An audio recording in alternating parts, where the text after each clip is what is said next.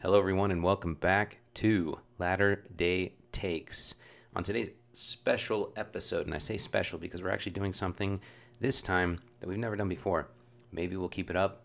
I'm not sure which direction we want to go there. I'll get to that in a second. But I'm joined by two guests. Brian is actually not here with us today. He's going to be joining us back ASAP when we get back into the groove of things. But on today's episode, it's just me flying solo with two special guests. Andrew Young, who I heard on another podcast, which was the Bringing Up Family podcast, really well done. It was it was awesome. He details his experiences at DreamWorks Animation specifically as an animator. He's been very successful in his appropriate field. He's been a game artist at Microsoft. He's done a lot of different types of creation with, you know, Epic Games, specifically a video game company he's just been around the block and he had a lot of things to say on that podcast. I'll actually link that podcast in the bio of this podcast because that kind of gives a lot of background to why I wanted Andrew on this podcast. Um, and basically talking about the agenda that is behind these animation studios. And Disney is no exception to that. And he actually comes in and gives examples and we talk through it and it's really cool. And then he also gives suggestions on the best way of combating this as a parent for your children. And then the other de- guest is uh, Dr. Steve Holiday, who's actually been on the podcast before.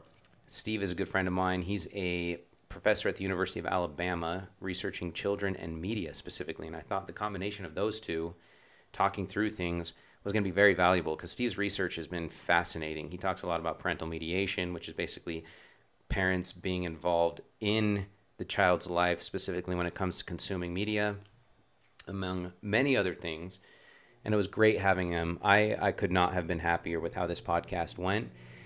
And the special thing about this episode is actually it will be on YouTube. So if you'd rather watch us and watch the examples that Andrew brings in, we have it all there set up on YouTube. It's already there. I'm gonna send. I'm gonna put a link on this bio as well for the YouTube uh, channel that we have. It's it's the first video that we have as Latter Day Takes. I may do more of that. I'm not sure. We'll see how this goes. Anyway, that's just about it. I want to keep this as short as possible because we go for over two hours, as you can probably see, and you're probably just kind of like, what? But anyway, I do think you'll enjoy it. Listen to it in increments. You know, when you fire up that car, when you're going do your groceries or whatever, just pull us up. I think you'll enjoy this. Let me know how you like it. Uh, love you all. I hope the week's going well. The summer's basically coming to an end. Um, wish you all the best, and we'll catch y'all on the other side. Look, Bumble knows you're exhausted by dating. All the must not take yourself too seriously, and 6 1 since that matters, and what do I even say other than hey? well, that's why they're introducing an all new Bumble with exciting features to make compatibility easier, starting the chat better, and dating safer. They've changed, so you don't have to. Download the new Bumble now. Mormons are really nice people. Totally nice. They are the Yes. best cult. Have you ever, under the influence of alcohol, questioned the teachings of the Mormon Church? Well, these Mormons are so nice. Everybody's so nice. Everybody's so nice in Utah. They're all Mormon, right? Yeah. So they're not Most of it, drinking, most of it. and they're like not cussing. They're like, "Slovis, you stink." I'm afraid it was the Mormons. Yes, the Mormons were the correct answer. Cause God loves Mormons and he wants some more. Shout out to the Latter day Saints. All right, joining me on the podcast today are two very special guests. Now, I'm extremely excited. I'm excited about the dynamic that we're bringing into this episode specifically. Andrew Young, this is first my first time meeting you, and you were gracious enough to join me on the podcast, kind of kind of out of the blue. Like I just approached you on Facebook, and you were all for it, and I loved it. I had heard your podcast specifically on the uh, was it Raising Family podcast? Is that what it was? Your your episode on that. I was at the I was at the gym listening to that, and usually I like to listen to music, but I was like I was riveted. I'm like this is so this is so engaging. I don't want to listen to anything else. And so I was I was I was floored. I was I was blown away. And and also I don't know if you know this, Andrew. I actually don't have children. I'm I'm unmarried. Um, and That is, I, I don't believe it. I, so I, I, don't believe it. I, uh, I, I've been in tune with a lot of this. I have tons of nieces and nephews. Shout out to them. I've got like 38 of them, and so I've got all of that kind of in the back of my mind anyway. And obviously, I want to be prepared for when that time comes. And so, my what I bring into this conversation will be mainly just kind of questions, and I'm looking forward to letting you guys just kind of take it and run with it. Which brings me to my other guest, Steve Holiday, who's actually been on the podcast before, an old friend of mine from a master's program at BYU. Steve is now a professor at the University of Alabama, and he specifically researches children and media, which I this combination is just a force to be reckoned with. I feel like because Andrew, let's get into your background before we kind of talk about Steve's expertise. Let's just give kind of a quick breakdown of what where you've come from and like what led you to where you are today. And I also want to urge people to go to that same podcast that where I found you, which was the uh, the Raising Family podcast. Go to that episode because I want that to be kind of informative of this episode because you're you you extensively go through the background. You talk about kind of what led you to where you are today. In that, we'll just do a brief version of that right now, and then kind of get in more into like kind of how to recognize it, how to deal with it, and kind of how vulnerable children can be and things like that. So anyway, Andrew, take it away. Yeah, so that podcast tells the whole story of what happened at DreamWorks and the questions I get from everyone from that podcast is what am I supposed to do with my family and show me where this is happening. So I had hoped on your podcast just to take it and answer all of the questions from the first podcast on your show. I still also don't believe you're not married. Girls, what is wrong with you? You got to yeah, get this all, guy. all the girls would uh, tell yeah, you anyways, it's, it's that's him. a sidetrack. it's a everything's wrong with him. So just so you know. well, so, anyways, I have a really weird background. If you've seen the movie Slumdog Millionaire, uh, edited, of course, he goes through all these crazy situations that gives him a lot of random answers in life, and that's kind of what happened to me. I started as an artist really young, actually being trained oh, in this wow. room that you're seeing behind me. My mom, tra- my my mom trained me from a child. Her uh, stepfather trained her and she her real father sort of abandoned her so she associated art with love. And so from the moment we were children she trained us in art. And it was more of like love for her. So i grew up with you know kind of just immersed going to italy doing art classes having nudes on our walls. Kids would come over and be like what is going on? Like uh, studying like michelangelo studying like we have art books to this day all over our house and I went on to BYU, got a scholarship, did the animation program, uh, had offers from Disney right away, had offers from Microsoft, um, had offers from DreamWorks, and uh, I've always thrived. I've never been fired, so I'm really good at what I do. Not to be cocky, I've just been trained for so long, and I've gone through so many mistakes that I get it. So I'm really beneficial to a studio. Uh, I've even worked in journalism, uh, KSL NBC, and Project yeah, Veritas. you worked at Project you know Veritas. I didn't know that. I I do oh tons oh for Project gosh, Veritas. so anyway, I feel like I stumbled on a gold mine. It's like we can't. Yeah, I don't um, want to get into that because I could go down one, that down that rabbit hole for like hours. But no, no, I think actually, I think it's actually important for people to know. There are three perspectives I'm going to give you today, and one of them is the Project Veritas perspective. And when you're up late at night editing footage around the globe of doctors, of teachers, of people who do not know they are being recorded. And you are getting the raw mind of a person. You are almost in a godly sphere of perception. And you're let into a insight into the inside of people's minds of what they think and what they say when they're not being recorded. And I'll say we actually have a cancer in our country a sexual cancer that has been talked about in the past that has shaken and rocked me when I have been let into the inside of people's minds without them knowing. Uh, anyways, I'll get to that in a little bit, but we do have an incredibly uh, deep issue that is not being let out but exists and we need to help it. I'll get to that in a minute. But anyways, point is the background is DreamWorks. So I worked in the movie industry. Xbox, I worked in the video game industry and journalism. I've worked in the undercover as well as the NBC style journalism. So I've gotten the perspective of basically the three big media worlds and how they are interacting with people, and they are all doing the same thing called social engineering. So if you're listening to this point, that's the background. What I'm going to explain is what is social engineering how it's being done in movies. Most people want to know how it's being done in DreamWorks, Pixar style. Okay, that's because it's interesting. But I can explain how it's being done in video games, in journalism, and then the broader through universities, through the business culture, uh, such as investment groups and how they're doing the same things to put pressure on businesses, movie studios, uh, journalism networks to socially engineer children or adults, but primarily children. And the goal of the social engineering is to make people love or hate a group, primarily hate a group of people, what they stand for, what they do. Uh, this is not a new thing, but I learned about it when I worked at these companies. I didn't know about it even while I was working there. I didn't perceive what we were doing until it was laid out to me. It's that hard to uh, understand, and it's that hurtful to actually realize that it's happening. The human nature is to actually back off and say, there is no way we could possibly be doing this. I don't want to believe we're doing this. And so you actually push against it. And then as soon as you actually realize it's happening, we're doing it, it's harming people, and we're now a decade into it, and we're actually seeing people following the social engineering and doing what they've been brainwashed to do.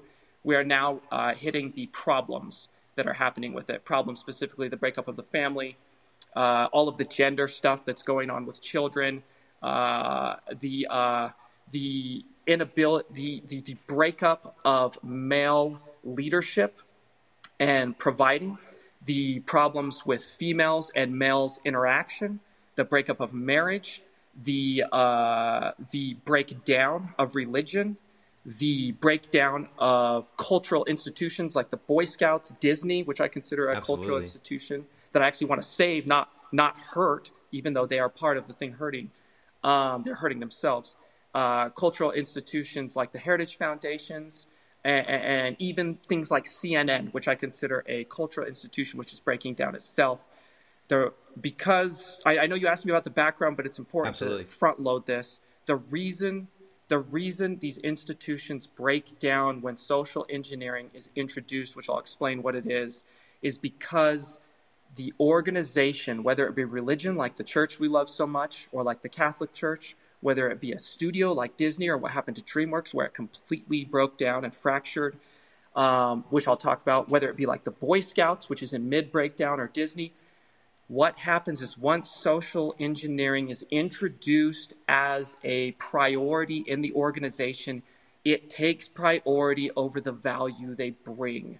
So, for example, if it's a movie studio, the story in the movie takes secondary priority over the social engineering propaganda, and it ruins the value that Disney provides or DreamWorks provides. If it's a religion, the doctrine and the family, like uh, strength that uh, the religion provides takes a secondary seat to the social engineering, and the social engineering ends up making people leave. It makes people uh, not gain the value they're supposed to from that organization, just like the Boy Scouts. Boy Scouts had a great model to help young boys as social engineering became their priority. The, the uh, value for young boys diminished, people backed off, they lost their audience, and they break down it has a two part uh, consequence destroy the organization that provides strength to that culture, and simultaneously use that organization to perpetuate uh, brainwashing. I know brainwashing sounds hurtful. They use other words like an agenda, like uh, um, social engineering is the term they use. They actually That's openly use it. social Uh, engineering? propaganda. That's so That's how I learned. I didn't know You're not wrong. They're That's- absolutely just changing the definition of brainwashing, and that's because I've thought about this too. Because a lot of people say like, "Oh, well, what you do in the church is brainwashing children." It's like, hold on, what is the? No, no, no. I can tell you the difference. I mean, if I you would like to know, the I know difference, there's a I tell you the difference, and I and I want to hear from you in a second. But I, my whole thing is that like, whether or not you call it brainwashing or not, little kids have to learn something. They have to learn values. They have to have. They have to grow up into a society being fed something, and it's not like they. So I think a lot of people have extended their version of brainwashing into basically telling them anything. And so anyway, I like what did you have a what was what's the difference to you? Yeah, there's there's a, there, there's an enormous difference, and a lot of it comes to your intent. Okay, this is important to understand because I have children. You have to Yeah. teach them something. Okay, but is your intent to break them down and destroy their agency and make them into something you are imposing on them? Or is your intent to empower them, to empower them with freedom, the ability to choice, choose? Are you giving them informed social engineering or teachings? Are you giving them choice or are you destroying their choice? What we are doing in the video game industry and in the uh, youth or children's animation industry is destroying their choice. Okay, we are we are taking away. The intent is not to build up the child. The intent is to machine the child. The intent is to groom the child, to make the child what top down says the child should become, not what bottom up the child chooses Yeah. to develop. So it's very different. good point. It's very different. Okay. So and, and I can give examples of how you learn something from say a good teacher in school that is teaching education and I can give an example of what a bad professor is teaching that is social engineering. And generally, generally, you will find it easiest by the teacher not teaching the subject they are telling the student they are teaching. So, for example, you get in a class about music, and all of a sudden that class turns very quickly into feminism or into anti religion, social engineering. You get into a class about music, and the teacher is empowering the child to choose how that child or that adult wants to do music and what they want to do with it. And they're teaching them skill sets. That is not social engineering. That is providing a child the ability to engineer what they choose, what they want to do. So it's very different, but that's how you can catch it. When we're doing movies, we're coming at the audience and we're saying, we are giving this was our this was our mission. We are giving the children laughter. Okay? That was straight from Katzenberg. That's what that was our mission. You are waking you are you are going into a theater and you are providing the children with laughter, which is a beautiful mission. Mm-hmm. It's a beautiful mission. Well, that flipped. That flipped as soon as we made social engineering the priority. That flipped to we are making the child not like men, especially if they're straight. We are making the child not like capitalism. We are not. We are making the child not like uh, conservatism. We are making the child not like religion, and we are making the child uh, basically hate anyone who exemplifies or is that type of a person. By and and I can explain this. What happens is you take the people you want the child to hate. Okay, let's take for example members of the Church of Jesus Christ of Latter-day Saints because this is one of the targets. You take the people you want the child to hate. You have the villain in the movie say the things, look like, and do the things that members of the Church of Jesus Christ of Latter day Saints do and say. And then you have that villain do something psychotic. At that moment, the child Right. will associate psychopaths with members of the Church of Jesus Christ of Latter day Saints. And you can reverse that. You can reverse that. And that is happening as well, too, where you take something that the child does not naturally embrace and you can make that a hero. And then you can have that hero do something that you want that child to associate with a hero. And generally, it is anti-family, anti-religion, anti-conservative, and that's what that's what social engine. That's how. so before we proceed alo- in that same vein, I want to give a little bit of a shout out to Steve, kind of give his introduction. But then I also also think what you had mentioned is something that I would really want Steve to speak on. Also, before we introduce Steve, I uh, I'm going to do something a little bit unconventional here with the podcast. I actually want the primary conversation to take place between you two. Both of you are fathers, and both of you are experts in your appropriate fields. And I'm merely just, I'm going to play the role of the audience. I'm going to inject myself when I see fit, maybe ask clarifying questions and things like that. But I actually want the conversation to primarily take place strictly between you two. So I'm going to kind of hand it off to Steve to introduce himself. And then specifically, Steve, if you could talk about, because Andrew had just mentioned the child starts to develop an association with, oh, the hero is combating the enemy, and the enemy is for these things that say like family values or anything like that. And Andrew, you did a great job in that pod, in that Raising Family podcast, talking specifically about the enemy in uh, Mr. Peabody and Sherman, and how he was he was kind of like talking about like the or, or or whoever that antagonist was was talking about like traditionalism and family values and things like that, and they were the enemy. Anyway, Steve, what's the age after you introduce yourself? Talk about the age at which children start to associate make those associations and develop those type of connections. Yeah, absolutely. Yeah, so um so my background, I uh I'm from a very large family. Grew up uh, the ninth of 10 children. Uh, grew up in the Church of Jesus Christ of Latter-day Saints.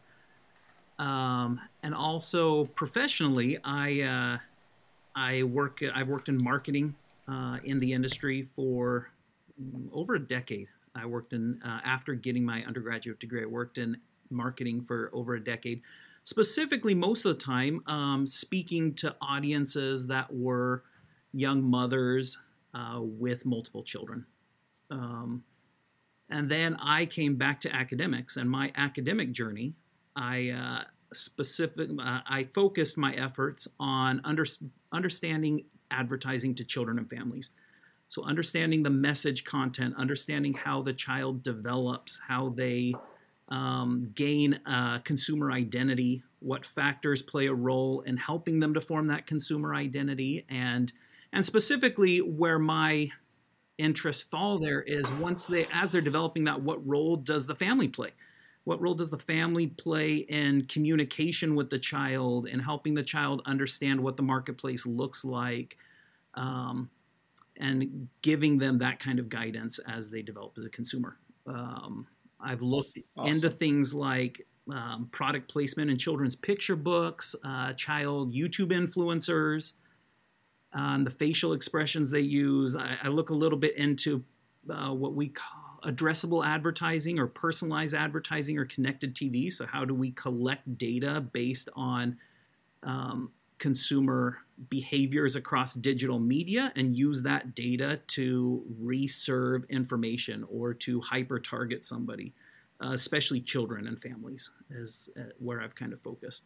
Uh, how do we and that kind of plays into the idea of social engineering too. Some of the original social engineering was actually like phishing scams before we ever got into what Andrew's been talking about. And so, how do we collect personalized data from you to make sure you're our right audience so that we can give you a message that speaks right to your heart. So you're going to respond to us. So you're going to think that we're empathetic. So that you're going to think that we're on your side. Um, and so playing, I play with that kind of data too across social media. I, I do social media analytics, and then I also do biometric analysis. So I look at the story that our bodies tell um, through our eye movement, through our heart rate, through our sweaty palms, um, through our brain activity. You specifically do that to children, right? With chil- you, you measure yeah, children's yeah. palpitations and things like that. Yeah. Yeah, so I measure That's children awesome. and their mother's psychophysiology in response to different kinds of advertising. Incredible. Uh, and then and then seeing what their family communication styles are like in their home. So let's talk about the ages, and and and I don't want to put the cart before the horse. I know specifically that in research that either you've done or at least certainly secondary have used in your own research, the age of eight is significant in that realm. Like outside of the church, like go figure. That age kind of keeps popping up in the research with a lot of people in your field that have zero associations with the church. Some of them may not even believe in God. Yeah. Yeah. So there is it and I'm actually honestly amazed. I was amazed when I first encountered it, so it shouldn't surprise me anymore. But I, it becomes so second nature to me that I'll bring it up to a member of the Church of Jesus Christ of Latter Day Saints, um, or the church, and and tell them about this, and a light goes off in their head. Like science is always catching up to doctrine, um, and it's it's, it's that is such a good quote. Science is always like, catching up doctrine it's like a testimony. So well it's always catching up with so, doctrine. It's it, and the world is always catching up to prophecy. So yeah. Oh yeah, it's like two of the big. It's like two of the big uh, testimony. But then the problem is that they about. like reconceptualize it, and they're like, "Oh, so we are here." They uh, there are religions that have predicted this, but it can't be because of what they said. It's got to be other natural explanation or whatever. I love how they repackage those ideas. anyway.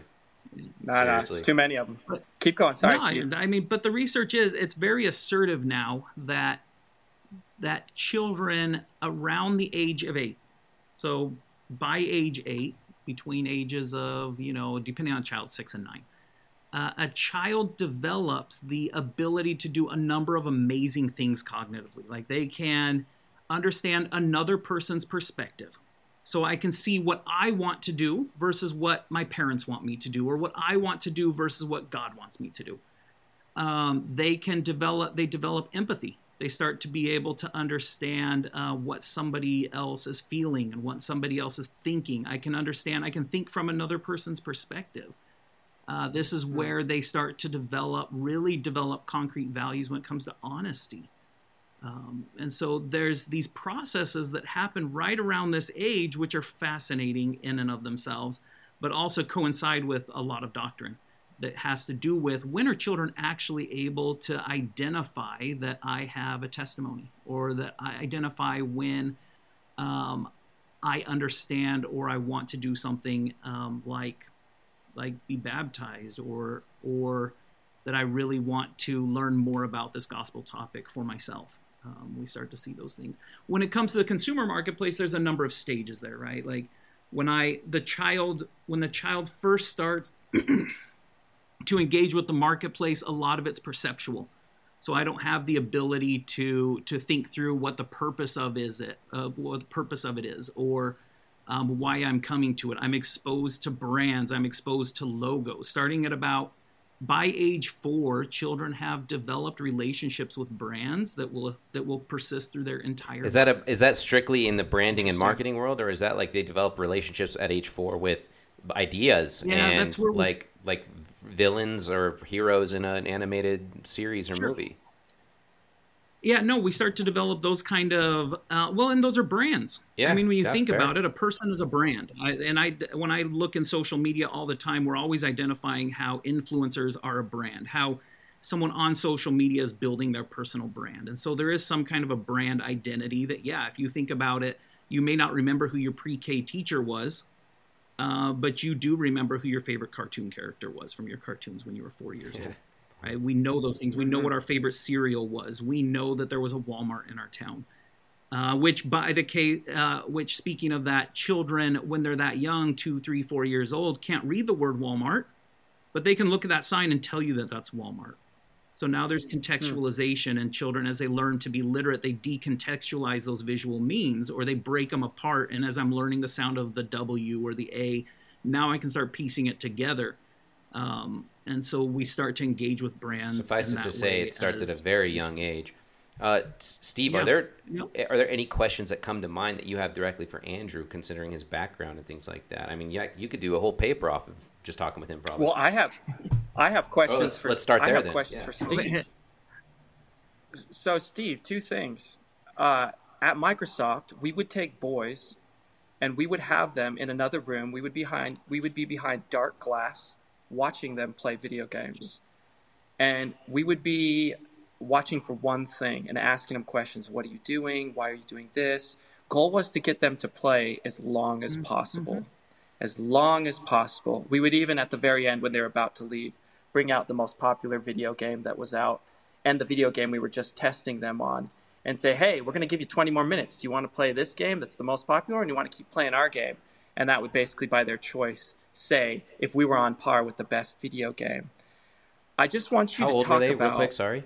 what oh these are anywhere from 11 to they're as young or as Okay. old as you can get these are teenagers these are teenagers and tweens and younger i tell this to parents often because i want them to know uh, achievements are not in video games because you're actually Mm-hmm. achieving anything the achievements are for the video game maker to say he got this far we got to get him further we got to get him further We Although get I, him I will push back, so when my they my start realize- my 15 year old self would beg to differ when it came to having BYU win the national championship in NCAA football. Just FYI, like I did win that, I did achieve that. Or I've got I've got some I'm apps talking- I play. That I'm like- talking about I've got apps I play that like I can't. Uh, I'm not willing to pay to get any further, and so it stops working for me, right? Because I'm like I'm not paying money, um, even though I know what you want. me Anyway, to do. sorry. But little kids. I've derailed us, Andrew. I'm sorry. No, that's good. That's good. That's good. I think, but I think people should know how invested Absolutely. the company is at keeping your child there as long as possible. So I regulate. I regulate our games at our house and our videos. Uh, I have a safe. I'll put them in there if it goes too long. Um, I was going to ask though. The question is, I have found two instances of the most early social engineering on children I could find. I don't know if you know about them. The first is the Holocaust, and I don't know if you've researched it, where they were using uh, children's storybooks and they were using um, symphonies and music composed to social engineer uh, Jewish people as the enemy. Are you familiar with all that? With that, I'm at all? familiar with the education curriculum that the German state used. Um, I, personally, I don't dig into that literature, but I'm familiar with the the way they used it to socially engineer that. And it, and honestly, in speaking to our audiences, yes, like I, this is this is something that like you said earlier, Andrew, it can be done for good, or it can be done to um, to scare people. It can be done to advance an agenda or to brainwash. It can also be done to do really good things. Um, one of the side of one of the side effects, one that I ran into, um, that I've started playing with was back in. Oh gosh, now I'm going to get my year wrong um, back in 19 That- hold on Not a I don't probably not a someone to fact huge check deal for the record if you get the year exactly right. But Okay. like All what, right. decade So- probably so what- back in the early 1980s, I'll say back in the early 1980s, NASA introduced this awesome program because they knew that the first teacher in space was going was going on a was going That's on the a rocket Challenger, ship, right? Right? They knew Yeah. Yep, they knew that Christa McAuliffe was put on the on the Challenger and they knew that they could introduce space curriculum into the education in a way that would get students really excited and children really excited about space that in a way and, and rockets and astronauts in a way they've never had before and so they actually i've looked at the actual curriculum that nasa and the um, national teachers science education foundation somebody can fact check us and get that, those initials right. But it um but they put together a curriculum that took students in December and January before the Challenger launch. that took students through hey these are the people on the Challenger. This is what their personal lives are like. These are these are the roles they have. Matter of fact in this activity you're going to pretend to be this person's role so you identify with them and understand who this person is and you get this person's mindset and what they're going through. Um, and we systematically got children so excited about the Challenger launch that the Challenger launch, the live viewing of the Challenger launch, and I have to make sure I say this right, is the single largest viewed catastrophe ever witnessed in live, moment to moment by children in the history of mankind. Because we were Wait, that's the one that that's yeah, the it one that exploded on up? takeoff. And there's actually a blew up, documentary on Netflix that details all of this that is riveting. I would encourage anyone to go look into that. It's a really well done documentary. But Steve, sorry. Yeah. I liked your story till the end of it. Um, but, but the idea is, and it didn't ch- scare children away from space. As I read about it and looked at it later, children became more, um, more. There was a lot of trauma, so there's a lot of research on the trauma that children experienced and had to go through. Um, but we, Right. but we made sure that those children were sitting there, and it, I'm not saying that was for a nefarious purpose. Um, No, no, it's actually this is good you brought this up. I would say to parents and people watching okay, let's let's take this at face value. Let's use this example as if they were trying to do something good. Okay? Uh, that that's fine. What I've found though is if it's good, they are letting people know what they're trying to do. Okay? So if they want to get kids into space, then they're saying blatantly in the front, we are trying to do this to get kids interested in space. Now, they could have been doing this because they want to get more military gains out Money, of things like that. And Yeah. they want to get kids into More this. money, they more want to push it. They want to push it. Almost in no case have I ever seen social engineering. You're giving examples for good. I, almost never used for good because you do not need to engineer. It's a really you are just point. blatantly transparent mm-hmm. about it. So I, I, you got to be really careful because I don't want someone to walk away saying you have been engineered in a good way. It's I would say the engineering isn't even there because they're just simply saying this is a beautiful science. Rockets are a beautiful thing, and like Elon, it's not coming from the top down; it's coming from the bottom up. Yeah. So just when you're, if there's a parent out there saying, "Well, why is this movie doing good stuff?" Mm. Or is this journalism doing good engineering and bad engineering? You don't have to ask yourself because there will be no engineering in it. it will just be that's such a good blatant, transparent Such a good point. publishing of information. Here's here's the situation though with what you what you're saying though, Andrew, and I completely agree with you. Um, and I I remember on your the your other podcast you were talking about this about how parents need to or about how the industry should say, hey, let me give you a disclaimer about this that this is what we're going to do. That's right. That that was our deal with the that I tried to disclaimer, make with understanding the way children develop, though, the problem with the disclaimer is that only works with parents.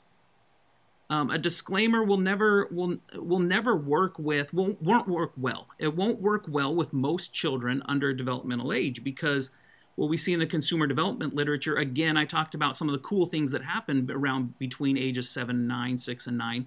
Another thing that happens there is before age eight. There's some awesome research. Um, by by a number of people, Friestad and Wright, Deborah Roedder John, um, a lot of really cool research out there that talks about how something happens between eight and nine, where before age nine or age eight, somewhere in that year, children may see a disclaimer. They may see something, um, they may see advertising, they may see promotional literature. In this case, they may see propaganda literature. They don't have the cognitive ability to think through, hey, this is trying to sell me something, or this is trying to persuade me to feel a certain way. They're doing this. They're showing um, kids eating uh, trick cereal and laughing and sharing it with each other Right. because they want me to feel good about it. Children don't get that. Right. They receive the message from it and they associate it Right, and they now- socially learn from what's going on. But you can throw whatever disclaimer you want as a kid. A kid on their own developing without some kind of parental interaction by some a parent who's literate in what those are and talks to their child about what those are. The child has no ability to stop and cognitively process and self-reflect on what that message actually is and if they like it and if they want it. Do I actually want that product? Or do I want it because those kids are laughing and giggling and they're showing me how to eat it and they're saying it's delicious? Uh, or do I do I actually want it? Do, do I recognize You- that you're so trying to make me feel happy about it, or and I don't feel happy about it? They they can't parse that until they get to a certain age in child development. So Steve has hit the nail on the head. He has uh, he has he has actually got us to the crux, the core, the most important piece of this entire issue, and that is this stuff isn't going away.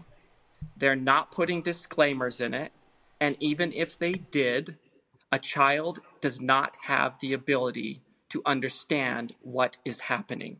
Okay? He has nailed everything. I hope if you're listening in the podcast, this is the moment you are listening to. You now have a situation where the child cannot defend itself. Okay? By the way, we know this. We know this in video games, we know this in movies, we know this in journalism, and we know that even most adults cannot defend themselves with or without a disclaimer. Okay? It helps, but it won't even help all of them, and most of them it will not do anything. So this is the situation we have. The child can't defend themselves. There's no disclaimer. This stuff isn't going away. So Steve has hit the nail right on the head. What has got to be in place to fix all of this? And parents ask me this all the time. What am I supposed to do? I can't turn this stuff off. I don't have I'm not making this stuff for my kids. What am I supposed to do? And this is what I hope you'll listen to. In the scriptures, it talks about false prophets, okay? But what it doesn't talk about is false parents, okay? False parents are these movies, these propaganda campaigns, this journalism, that uh, I, I should say false jour- journalism. There's about 2% of it that's still good. These business campaigns that we're, that we're seeing, okay? These business campaigns that we're seeing uh, to try to socially engineer. The parent has got to become stronger, more time, more in place, more relevant, more uh, influential than any of these other false parents with or without a disclaimer because you're not going to get a disclaimer anyways. The parent has to know how to identify social engineering. The parent has to be the first line of defense with a child. That's this is what I'm doing. Every time we see a show, I have to explain it to my daughter. Okay, Goldie, this is why they're doing this. This is what's happening. The parent has to build structure where all the other false parents are tearing it apart.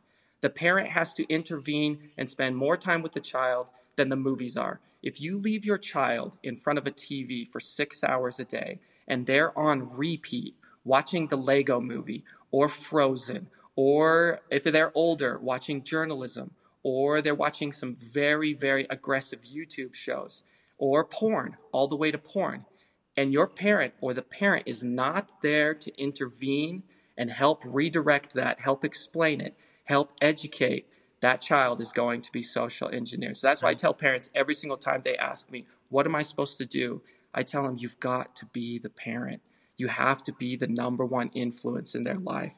You've got to be stronger than any of these other false parents that are that are trying to influence your child. That are eh, all the way up to a professor. You send your you send your child to a college or a university, and they go in to become a chef, and they come out not knowing what their gender is, they come out not having a degree. They come out having graduated in something that has no value. And you ask, what just happened? And that is the parent was swapped. The parent was swapped. So, anyways, that's what that's what I tell okay, people. So, if Steve. I can build on that, Andrew, because there's a couple things Please. there. There's a couple things there that I want to take a couple steps at and help explain and break some of this apart. Um, one of the things that you're talking about is called parental mediation. Parental mediation is a cool thing and there's some really cool research that's been going on since i mean for a long time. But we get into the 2000s the 2010s and there's some fascinating research that talks about parental mediation the parental role. And this is why i said at the beginning my role is looking at how the parent can play an active role in mitigating the influence that advertising can have on a child's response or child development especially when the child can't respond and can't when they're being they're accepting and they're thinking things are really cool, but they don't have the cognitive ability to stop and consider those things. So in parental mediation, right. we've got a couple different types of parental mediation, which when you talk about swapping out the parent. So first of all, that was that was what our goal was. Yeah. Essentially, pa- parents were one of our greatest okay. targets to remove. I'll tell you what's worse. Let's let's start with that. That just sounds um, what's awful. Wor- by the way, parents were one of our greatest targets to remove. Anyway, I just had to say that. That sounds so sinister. Oh, fathers, st- stable fathers, stable mothers, unless they are gay or unless they have an extreme distant from the child, are never cool, never eloquent, never good at solving things. If we watch some of the clips I've got of Frozen, you'll see what they do to elderly and parents. One of the, that that is one of the primary targets so is ugly. to remove. So parents. one of the clips that fascinate uh, it's not one of your clips, but my children to this day have not seen the film Turning Red. Um, and my children aren't young; they they were young and they um, they grew up. But my children still haven't seen the movie Turning Red, which is this wonderful movie about culture, according to some people. But for me personally, and I, I watch a lot of films, um, but but the way they vilify um, motherhood and the way they vilify um, a, the the the, mer- the mother and turn her into a monster in that film for me was more than the child's sexual development, the child's social development, that stuff. I was like, you know what? I've got a teenager. She can navigate those things, and we can talk through that.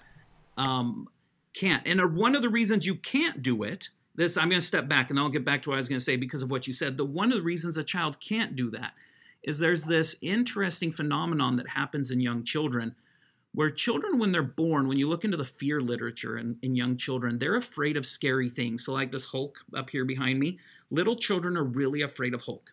Really, really, little children are really afraid of a huge 60 foot panda that's yelling at their child saying, I'm your mother. Um, visually, that terrifies children. That creates a villain that, that gets deep in their psyche. As I become eight or nine, I can start to parse that. The issue is a little kid, sorry, I'm talking really fast because I'm really excited about this. No, but, I love it, man. Bring the heat. Um, a little kid, um, when they see media, they think that's real. So when my little kids saw Anna and Elsa, um, fell in love with Anna and Elsa, they thought they were real people. When my Which is son, Frozen for um, those saw, listening, just for the record. Yeah, Frozen. When my son saw The Nightmare Before Christmas and got to know Jack Skellington, he thought he was watching the the the documentary about Jack Skellington. That's just the way a child's mind processes. That's what you think is happening. My children, when they got a little older, went to Disneyland and met Anna and Elsa at the at the Disney Castle. And in their minds, as we talked to them, they they explained to us that, oh yeah, Anna and Elsa, though that's the real Anna and Elsa. They've just come on a trip from Arendelle to meet us here at the castle, and they're going back. And then when the child, my child, children got older, now they know that it's fiction and it's a story, and it goes with that when a child see this scary representation of Hulk or of something else being scary and deliberately trying to be scary, that goes deep into their psyche. But there's a shift that happens when they start to realize that oh those people aren't real now i start to become scared of like haunted stuff or um or demonic stuff right like i situational fear starts to take prevalence over this kind of fear and so th- there's that shift that happens that when we're talking about vilifying and demonizing that you can do that in young children's art animation advertising in a way that speaks to the child's psyche because they're already predisposed to think of that ugly monster and be scared of it anyway. So then you associate the kind of things you're talking with, and and it becomes really easy to pair. So, so my question for you on an animator side is looking back over some of the animation that you've done. Do you see that that when we want to create villains, we create visual villains rather than situational fear and situational um, where it's scary in situation. We create it more visually. Uh, 100%. I actually didn't know how we were doing it. Yes, it's visual. It's also just taking advantage of our natural, I don't like that. So when someone is mean, when someone is aggressive, like for example to animals, there's just 99.90% of people will repulse and not like that individual or that group doing that when something is short and, and, just brutal to children. And so that is a way you can, uh, we would, that is how we would uh, paint these figures in journalism. It's, right, it's a right. heuristic and, to create a villain because I we all associate and agree on that. Or a hero. There are certain things a hero mm-hmm. will always do, and then you associate what you want. For example, there is an enormous fight right now to destroy heterosexual couples. And so we will always have the heroes be gay or do something that will uh, show them in a good light and show heterosexuals in a negative light. It's just what we were doing. Um, I want to say though, this just so everyone knows, this is not just in animation. Animation is just the one targeting children. Well, Modern and Family is a really good example of what you're talking about. Like Phil Dunphy was very likable, but also a bumbling idiot for 90% of that show. They they all are. And this gets to I don't know if you where want to go to this place, but this gets to why. Why are we doing this? Why who is doing this and what is the end goal? Why do you want uh, children to not like stable fathers? Why do you want people to not be in stable marriages?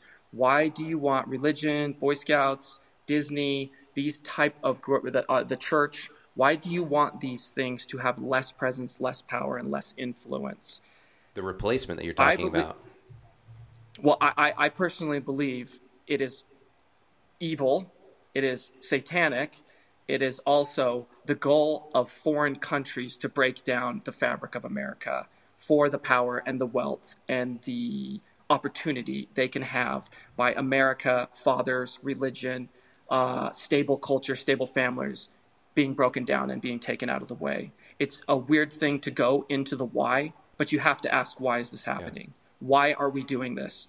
And then you have to say, what am I going to do about it?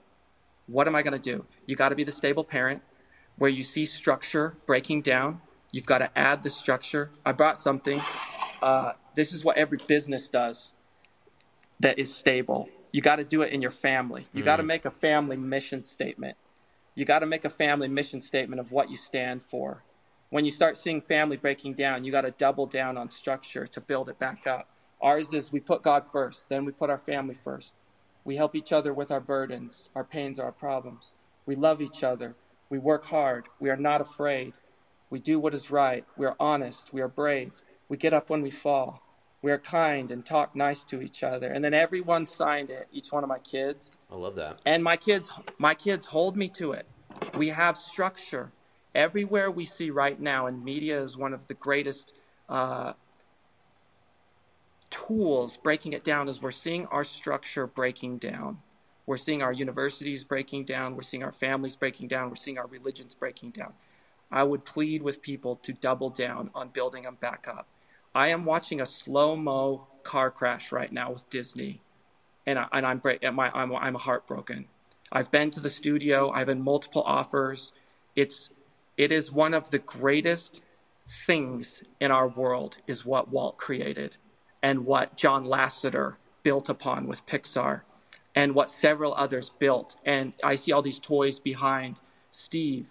These are beautiful characters. They're not bad. I understand we are not mad at Disney. We're not mad at DreamWorks.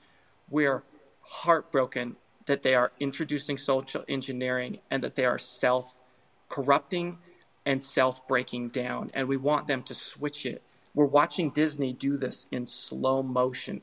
Their, their movies are no longer profitable. Pixar had never had a bad movie, they could never be beat. And right now, they can't make a single profitable movie because they have destroyed the story. They have destroyed the stories. Isn't Disney running it, on like f- five movies in a row that have all lost money in like this year yeah, or and, something? And no, and no studio can handle two. No studio can handle two. The only reason Disney is alive right now, and they've lost over 50% of their value, okay, the only reason they are alive is because they have cruise ships, they have a diversified portfolio of assets. If they were still just a studio, like DreamWorks was, they tried They'd to diversify, but they couldn't. That's they're gone now. Yeah. Disney would not be able to weather this. So I give them a couple more years of decision making before you start seeing fracturing. And the entire media world is trying to prop them up but they can't because they're losing their intrinsic value of that uh, of a good family story. And the reason I think people should compare Disney and our church and the Catholic Church and the Boy Scouts is because they are all utilizing the same audience. Yeah. You can not offend and break apart the family audience being a company or an organization that lives off of the family audience and think you have a future. Walt Disney's crying. He, he's, he's, he's bawling. Walt Disney is bawling. And he's one of the ones who fought hardest against social engineering. Back in the 50s, 60s, there was an enormous push to utilize Disney and other studios for political reasons. And he was fighting with Reagan and others to try to say, we have got to get this out of the studio. We cannot be promoting communism in our studio. Children are not asking for it, parents are not asking for it. This is not what our uh, movies were intended to be. And he was able to root it out. Sadly, we do not have leaders in media strong enough to pull it out. And so that's that's what we're going through right now. Uh, have you? I mean, you just saying that also is just kind of crazy how far we've come in in relatively short time too. Right now, have you guys either of you seen what the new Snow White for the live live action Snow White that's coming out or has come? I don't know. It's close. If it hasn't come out, it's coming out soon. What she's been saying like the media yeah. journey she's yeah. been on. She's been saying things like, Yeah, "This isn't your grandma's Snow White." Like she's all about female empowerment. Like in fact, this Snow White doesn't even need a prince, and blah blah. Do you know? Do you know what Disney's motto is? Do you, Do you guys know what it is? I couldn't tell you. blew my blew my mind. This this is mind blowing. It came from Disney when he was walking through Disneyland, Walt, and he saw a cowboy walking through uh, Tomorrowland, and he lost his mind. He's like, "What are you doing? What What are you doing here? Why are you in Tomorrowland? You're ruining the entire thing." There was a cowboy from Adventureland walking through Tomorrowland, ruining his entire vision of what Tomorrowland was supposed to be, which was the future.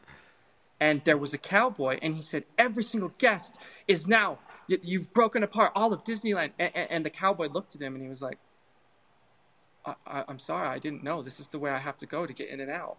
He had no idea.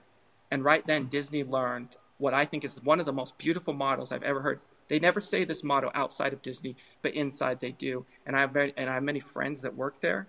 And what's interesting is they're not telling it to them anymore. And the motto is every problem can be traced back to leadership. Every problem can be traced back to leadership. And Disney said it that day. He said, The reason we are ruining Disneyland, which at the time was saving the studio, uh, because the studio was very volatile. Movies were very volatile. Some would make money, some would destroy their bank account. But the, but the, but the theme park was stable.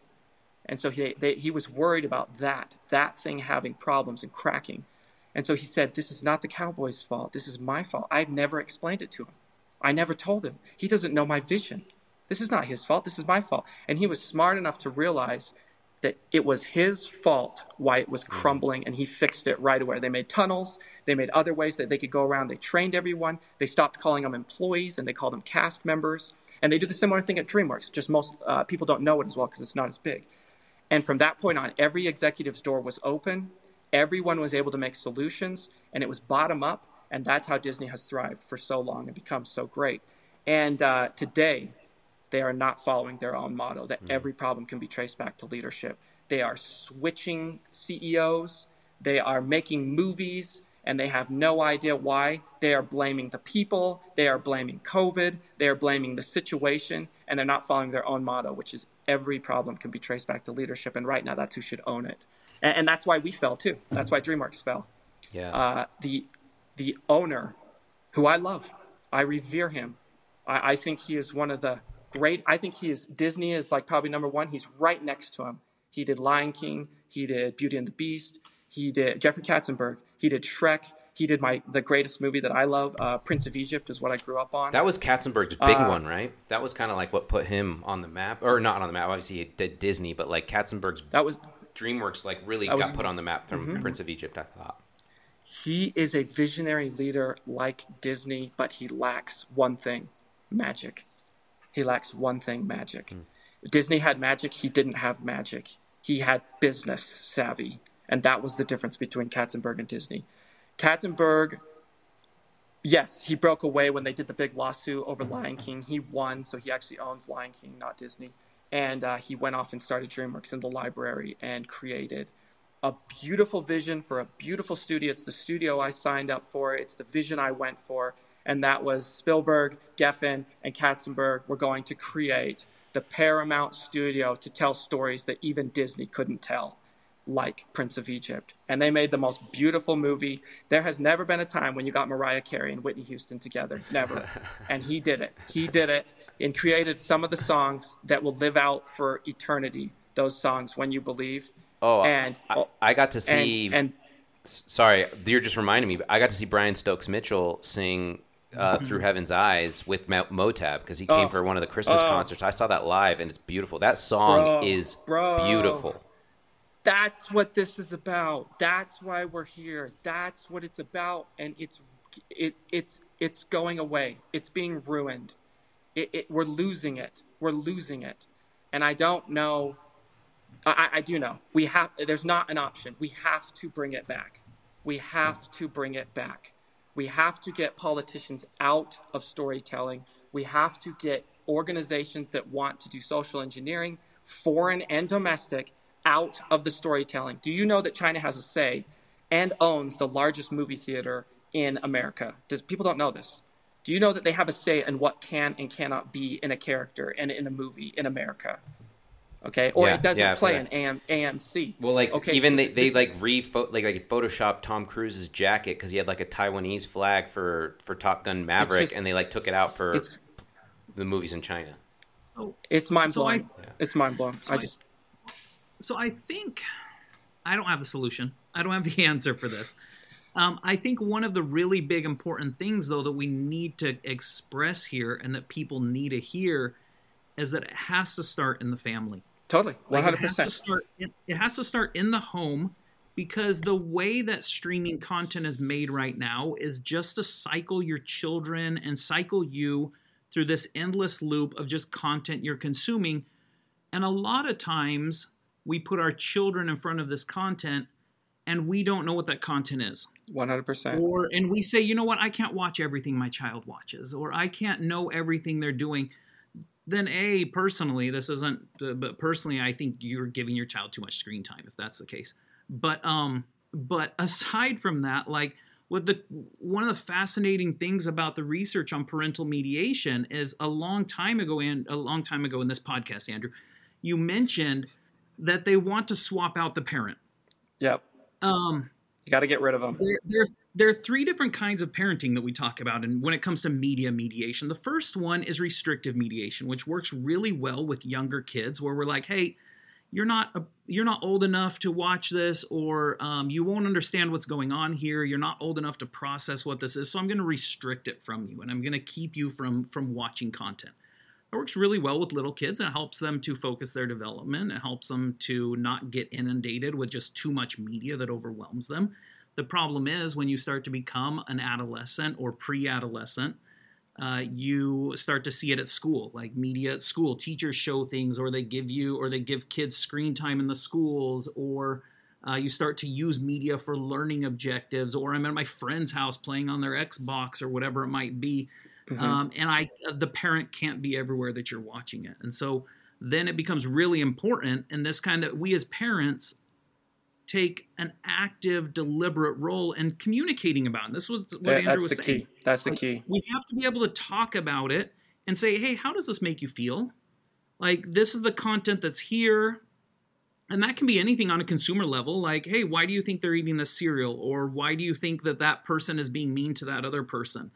Um, do you think what, do you think the way those colors are how they you can talk about this on a lot of different levels but having some kind of communication that unlocks the children's ability mm-hmm. to be able to process and communicate about what this content is allows them to develop become what we call a dynamic consumer where i can i can now be in control of what i'm learning i can then start seeing a show if i've had this conversation with my child with my parents i can see a show and i can process that and i can process through those questions um, the one piece that I'll come back to, the third part of of parental mediation that is worse than what Andrew said, of swapping out the parent, is leaving the parent in the media space. I know it sounds weird, but leaving the parent in the media space, in the media consumption consumption process, and the parent not talking to their child. Yeah, so indifference. if I'm sitting indifference through some the... kind of media, what's that? I just say indifference. It's the worst. Yeah, or indifference Not- or ignorance or fear. Sometimes it's social apprehension, right? Communication apprehension is a really big deal. I'm sitting watching a show with my child. I'm like, oh, that doesn't, I don't believe in that politically, or that goes against my religious beliefs, or, um, or that, that I'm uncomfortable with that sex scene, or I'm comfortable, I'm uncomfortable with those, that profane language. And I'm so paralyzed with discomfort or ignorance or apprehension that I'd rather not say anything at all. Yeah. So that's what we're yeah, doing. I'd rather not say that's... anything and hope my child just doesn't notice because what literature consistently shows is in that situation, the child is still processing. Right. The child is aware that you're sitting there watching the media with them, and they very clearly it validates it. Infer that you are okay. It acts as a de facto right. so endorsement. It's, valid- it's validation. It's not. Yeah. It's not your yeah, uncomfort and your apprehension anymore. It's validation. So if, as if as a media person, if I was really trying to to um, to create propaganda, I would create those kind of situations. I'm not endorsing those, but I'm saying as a parent, if you're a parent listening to this and watching this, you need to understand that you being uncomfortable to have these conversations is the worst possible media situation for everything we've been talking Has, about today. Yeah, uh, that's what we're doing. It's, it's monkey see, monkey do. So what we're doing right now is we're training the parent. That's what we're trying to do right now the parent might not know how to explain this to the kid. You, you got to put the scriptures and God first. Those will give you the answers. Oh, uh, do I know how to explain this? Does this go along with the historical documented scriptures that show timeless truths? No. Okay, I got to be the parent. He's going to do whatever I say. He's going to do whatever I do. He wants to be just like me. I've got to be that stable structural force. So you put God and the scriptures first, time equals love. You're there with the child more than the media, more than anything else. Yet, um, you, you know, when you see, and then I'll give an example of what I do. When you see the structure breaking down, you're doubling down on the structure, whether it's their behavior, whether it's their curiosity, whether it's their friendships, whether it's their. Uh, I, I mean, you're you're cultivating a soul. You're cultivating a soul like it's a plant, but a thousand times more valuable and it needs care and attention and love.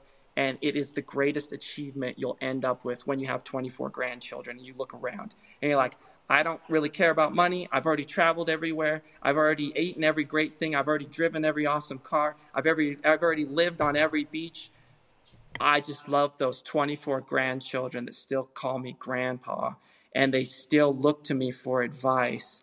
And there is that bond. That's what you want. So when my child when my child is watching something and something comes up bad, I say this you know, and it's prefaced with this understanding, which I say often to my kids.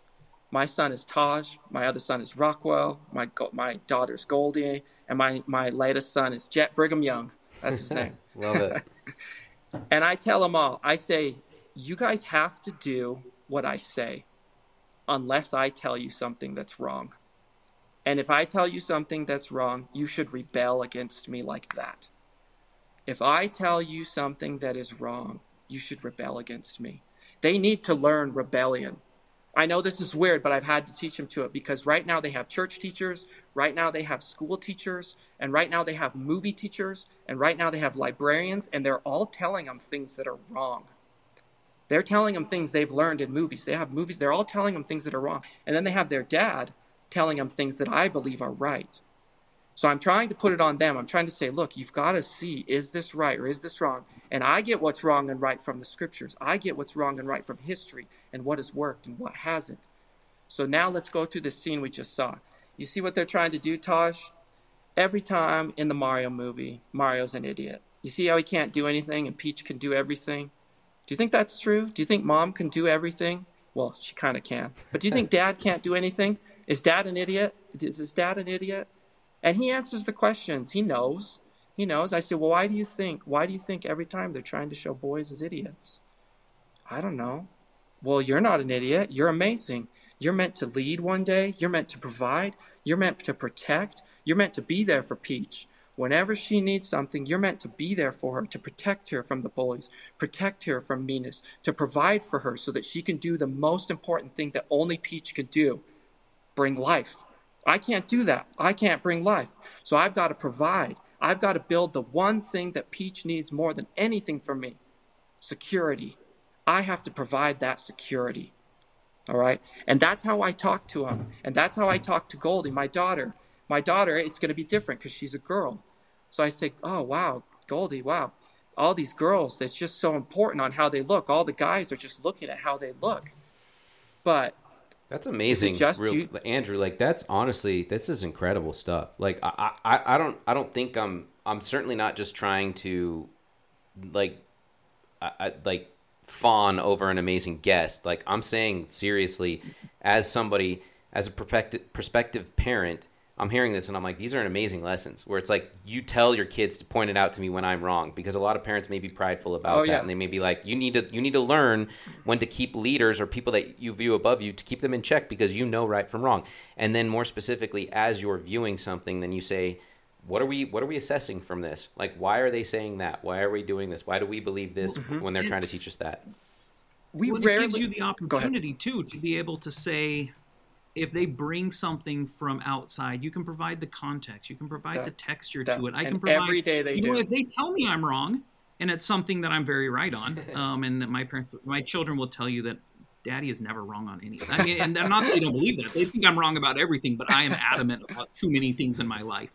Even my wife um, like uh, steve can't ever be wrong um, and that to my detriment actually. Like i should be wrong on a lot more things and i need to be and i am wrong on a lot of things but but it provides us that texture and that context where we can say okay let let's have a conversation about the context of it within the confines of principles of doctrines of what's going on here. And this isn't to say like hey um that that female empowerment is a bad thing that we we should but it's the way it's being engineered to Yes. to create a message of female empowerment we have to create a stupid man right That- we can't have in, in the barbie movie we can't just have a we can't have a Ken figure that is just a solid masculine man that that supports and the woman is intelligent empowered able nurturing supportive um or the non-religious gay man. You you can pick your you can pick your hero. yeah a good thing, Steve. Where do you have these conversations? So th- this is this is something I think parents need to know. You do not have these conversations in front of the TV while the video game is playing. You have it on a walk in the woods. Okay? Mm-hmm. You have it on the beach. You have it while you're surfing. You have it while you're in the park. You have it while you're chucking a football. You have it while you're playing tag or while he just ordered, which is yesterday, while he just ordered some sort of gun that shoots little water pellets and you're the animal and you get to dress up like an animal. He gets to shoot you. It's the weirdest idea he's ever had. but I went with it. But that's when you're having these conversations. That's when you're teaching. Time equals love. Time equals love. This can only be successful in a parental void. In a parental void. So just to clarify, you don't ever like stop the film, stop the TV show, stop the video game, and be like, "What did Very we just rarely. witness?" Very, very rarely, and I can give you two examples, and they're heartbreaking. And this is why I'm talking. Willow. Willow is my top ten movies of all time. They're making a, I a, grew up a with it. sequel, by the way. Did you know that? They've already made the made TV it. Oh, they've already made it. Oh, I didn't. know that. This is what I'm going to talk about. Taking it off already, This- actually. This, this is no one is talking about this. I turned it off after two and a half minutes, and my whole family was there. The new one? because they had two. Yes. Oh wow. Because they had two girls on top of each other, humping each other. I'm not even exaggerating. After one minute in Disney Plus, this is why Disney's going out of business. Oh my They have goodness. completely lost their minds. They have come, and the leadership is to blame. And I'm not even thinking it's Bob. I think it's actually a whole level, and he's already started firing people. A whole level of people. He needs to get back to saying his original question: What is a princess? That's the thing he says he can answer. And he has forgotten it because it's not two girls on top of each other humping each other. After a minute, I wish I was lying. I wish I was making this up or exaggerating. I that's this is one of the few times where I had to say, "Hey kids, bro, I, I'm sorry. This is beyond insane. Beyond insane. Uh, this is not where children come from. This is not what mothers do. Mothers are not naturally hypersexual, so they're lying. Okay, and I also help with the National Center on Sexual Exploitation. I'm their main video and main ma- uh, main uh, messaging person. So I'm way deep into the sexual universe where like porn and revisitors and all of these porn companies and Fabian uh, out of out of Germany and what he's doing with all of the Pornhub and all of that. They are hypersexualizing children. Uh, in this case, women. But anyways, that's one of the few times I've had to stop it. I've had to turn it off. Almost everything else I am able to use for a teaching opportunity, and they're going to get it no matter what. So they'll come home and they'll say, Dad, the Winnetonas have Fortnite. Let's do this, Dad. It's free. I'll be like, Well, Taj, you know I work with the guys that make Fortnite, right? And so I tell them because I'm one of the uh, Epic Fellows. And so I say, Taj, you know this is why I left Xbox, right? I didn't want to just make more shoot 'em ups. Like they had me on God of War, Gears of War, Halo, um, Black Ops. I was like, bro, when I was young, my buddies went to Afghanistan and some of them died. And I show them pictures of them. And they never say again, let's get a headshot. They never say again, headshot, headshot. Oh, did you see that headshot? Because that's what his friends are saying. Mm-hmm. And I've got to say, I've got to give him that perspective. So, so back to the thing. You're not telling him this stuff while you're in front of a video game. You're telling it to him when you take him to Puerto Rico and you show them what poverty looks like, or Egypt, or you take them to Europe and you show them Rome and you're showing them this is what a civilization looks like that gave up morals and became selfish. You're showing them this on a simple walk on a beach or a simple walk around your house. I was gonna say, so for those that don't have the financial means to go around the world, like you would maybe just do But it you- like through a baseball game or but something. I think the philosophy that I think the philosophy that Andrew's getting at here is important. Like, uh, yeah, there are moments in the media where you need to be like, "Hey, stop!" and Ab- I need to point out what's going on. Absorption just takes to show you place in specific moments. It sounds like. Yeah, but also I can associate those. So in certain moments, I do need to know. Like when my child was flipping through Netflix, um, through the uh, through the icons, and they were trying to figure out what show they wanted to watch, and they they saw this really cool show that is TVG or TVY7 called Centaur World, for example. I don't know if you're familiar with it, Andrew, but there's a show called Centaur World. And the this was the icon. I know people won't be able to see it, um, but I'm going to hold it up. I without pulling it up, I'll see if you can see this. But this was the icon that was on Netflix to cho- ask my child, who at the time was probably like uh, seven, maybe eight, if he wanted to watch the show. Okay, so that's a door in the butt. Yeah, yeah, yeah. This is yeah. happening. Yeah, this is the Right. rainbow in the bucket. Yeah, So the this rainbows in the buckets. Uh, so so there, we had to have a conversation in that moment of yeah. I remember when you showed you know, like- yeah. you can think about what you like when you have a conversation you know we're not gonna i'll talk to you about it and but we're not gonna watch that because that's not there, there's something in that that's not gonna be appropriate right? But and there are times in the moment where there you've got to take action. No you don't you absolutely don't like if there's a, a heavy sex scene that shows up or nudity that shows up and that's against your family values then you don't keep watching that show and just not say anything and say hey i'm gonna wait until we go on a walk i don't think that's what andrew's saying um, no, it's but before. We do need You've already those, done it before. It's before. right?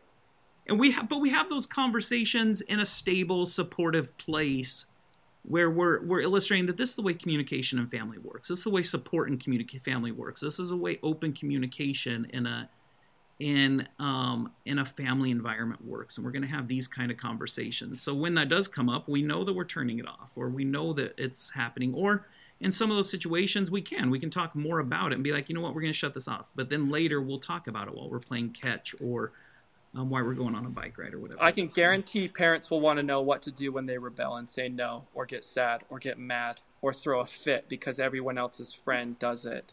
I, I Yeah. can imagine a lot of parents would want to know okay, look, this is all fine, but my son will not stop playing Fortnite. What am I supposed to do? And I have a method that will work. And if it doesn't work, reach out to me, andrewredfordyoung at gmail.com, and I'll come up with another one. But the way that has worked is you start playing it with him. I know this seems backwards. If it's absolute, you don't do porn or you don't do extremely vulgar stuff, yet you have to just shut it off. I'm talking about gray area where there's some actual legitimate logic that they can use to say, "Hey, my friends are doing it, and their parents are good, and they let they let them do it," or "Hey, I, I'm learning how to like read or interact online." It's a bunch of garbage, but there might be some logic. So gray area. If it's super bad, you just you have to turn it off. And what we do is we get a safe. We we have two safes, and I throw the switch in there. I throw the movies there, or I literally throw the Amazon stick in there. I say no more, guys. This is it. No no more. Like, and I start taking away stuff. I say, okay, you want you want to do this, and I'm I'm not trying to be mean, but I have to be bold in this world where they're getting hit from so many other bold uh, sources of information. I have to equalize the boldness they're getting from everywhere else. Otherwise, I get hit. They're not getting hit. I get hit out of the way. And so, if what we did with Fortnite, because this is a very gray area, okay, is I started playing it with them because the relationship is more important than the game itself. And as long as I'm still with him, I can override any message. That's basically the the moral of this whole uh, uh, podcast. You can override any messaging as a parent. And if we can train parents, or if parent, you don't even need me. You can go to a library and you can train yourself. You know what is right. You know what is wrong. You know you have the Spirit. You have the light of Christ. You know what. You don't even need me to train you. You can be trained. You could get quiet, and you know what is right, and you know what is wrong, and you can be the parent. You can override any messaging. So it only happens when you are vacant or in a void. So if you're there, so this is what I do. I play it with him and I start playing and I get all and, and it's a little different because I'm a video game maker, so I know how, how they're made. But but set that aside and just as a parent. And I said, Well, geez, why are why are headshots worth so much, Taj? Like why are they worth so much? Like why is it such an insane because it's cool. You know, why why is it cool? Like cause you get more points and we're like number one. Like we, we only we want to kill everyone until we're the last one standing. I'll be like, Whoa, bro. Is that is that like is that good like what i don't know what do you think about that is that like jesus stuff is that like no but like is that what we want to do do we want to just go be shooting people in the head like and you start to feel and they start to feel and you can bring up stories like of Joseph Smith and what it was like for him to get shot multiple times. Or you can bring up stories feathered, of yeah. a neighbor, a neighbor like that maybe was injured in war. Or you could, because you don't see military guys coming home and being like, kids, have at it on Black Ops. That's what life was like. No, they are numb. They are numb. They, they if they ever saw what it was really like to shoot someone in the head, they would never ever play it. So you have to give them a little. I, I I give them a little piece of that, and they begin to feel. Do you know that when we're making video games at Xbox, we have a variable called time of death. Steve might find this interesting, where we have to make the time a character dies short enough so that a child or a, or a player cannot feel remorse. It cannot go too long. It cannot go too long, or a child or a player will begin to feel remorse and they will stop playing. Remorse will kick in, guilt will kick in, and that time has been whittled down to a perfect amount of time, depending on the game, of when remorse kicks in. It's one of the variables you choose in time of death. You have to let people feel remorse about what they're doing. And then, uh, what is happening? What is the result of all this? School shootings. We have a very violent, polarizing culture. It's it's not ending well. It's not working out. We're not we're not helping any of these situations. We're making And- it worse. well, and for those people that are listening to Andrew that are like, well, yeah, there's just, but, but drawing that causal link. Like, I don't have the causal link that connects those things. I do have a personal experience though, um, that ties us together in a different way. Uh, but think about this in the first-person shooter. Um, there is there are video gaming theories that we research in media that look at the way people are transported into media the way they adopt an avatar in an immersive reality is an extension of their own identity and they believe that that is them it's not it's not like hey that's my character for a lot of people that play these games and play them that's them Those were all the Um, the football players I created on NCAA football. That was that was me. Yeah, right? Like they Those even had my name. I mean, come on. Yeah. So so during the pandemic, uh, when we went into the pandemic, and um, uh, I'm, I, we don't have time to unpack all of this, but when we went into the pandemic, we didn't know the effect that COVID had on little children. We didn't know how susceptible they were, that we didn't know how transmissible it was. What we did know is we just removed them from school, which was the primary place that they get social learning and learn from other kids, the norms that should go on in society to help them learn and grow. What we Mhm. did was took them away, being like, okay, we're going to isolate them in their house. And then when they come out of their house, we want them to wear masks. My kids, and then I was like, oh, how am I going to have my kid in the time? I mean, just just think about it for a moment. In the time, I was like, my child's not exposed to other children and their mask wearing behavior. They're just like, and and we don't wear them in the house around our house around each other. Uh, maybe I was wrong. Maybe I was wrong for that, but we didn't do it in our house. Mm-mm, You were Uh, right. what I saw, You're though- safe on this Yeah, what I podcast. I'll saw- tell you that much. You don't sound wrong to me. what I s- what I saw in the educational environment though, because I needed some educational substitutes because I'm not an elementary school teacher, I'm a college professor, very different kind of learning um, and teaching. Um, and my wife um, isn't an educator either, and so it we needed something to give our children some education, and we actually turned and we tried doing like school lessons, but they felt so isolated and they felt so numb and they felt not connected to other kids, and so we started we got them a membership to a program called Adventure Academy. And Adventure Academy is an um, educational learning virtual environment where they go to a campus, they create an avatar, they run around this campus, play tag with other kids. Uh, and there are other kids running around, um, but we they could also like we would be on the phone with their cousins and say, "Oh, we're on at the same time," and they'd follow around in a group like they were going to school together. And you could go to the room for science and fly around the solar system and read le- and read facts about Jupiter, or you could learn about the microbiology in the cell. And you learn these lessons, and when you learn the lessons, you got stuff that you could use in a marketplace, Uh, uh, and that's where it became fascinating to me. But during the COVID lockdown, we noticed that within Adventure Academy, you could start buying masks in the shops. So you could buy masks and you could equip them, and children would wear masks in these virtual worlds. Oh. Hold on a second, just follow the story, okay? No, I, So I, could- I'm, I'm, I know the story. You, dude, yeah. I'm I'm you ready to I'm ready to end this story right now, dude. That's how this is this is the button you've hit. No, I, so- I, I think COVID was the single largest social engineering campaign ever. So, I agree. So, well, and here's the thing. So they started wearing the mask, uh, or the kids around. They started playing kids mask with kid, uh, playing playing with kids who were wearing the masks. And these kids, mind you, hadn't been out in society. We were still in quarantine, so these kids had never been in a society. But the social learning from other children was still taking place just like it would have in a classroom.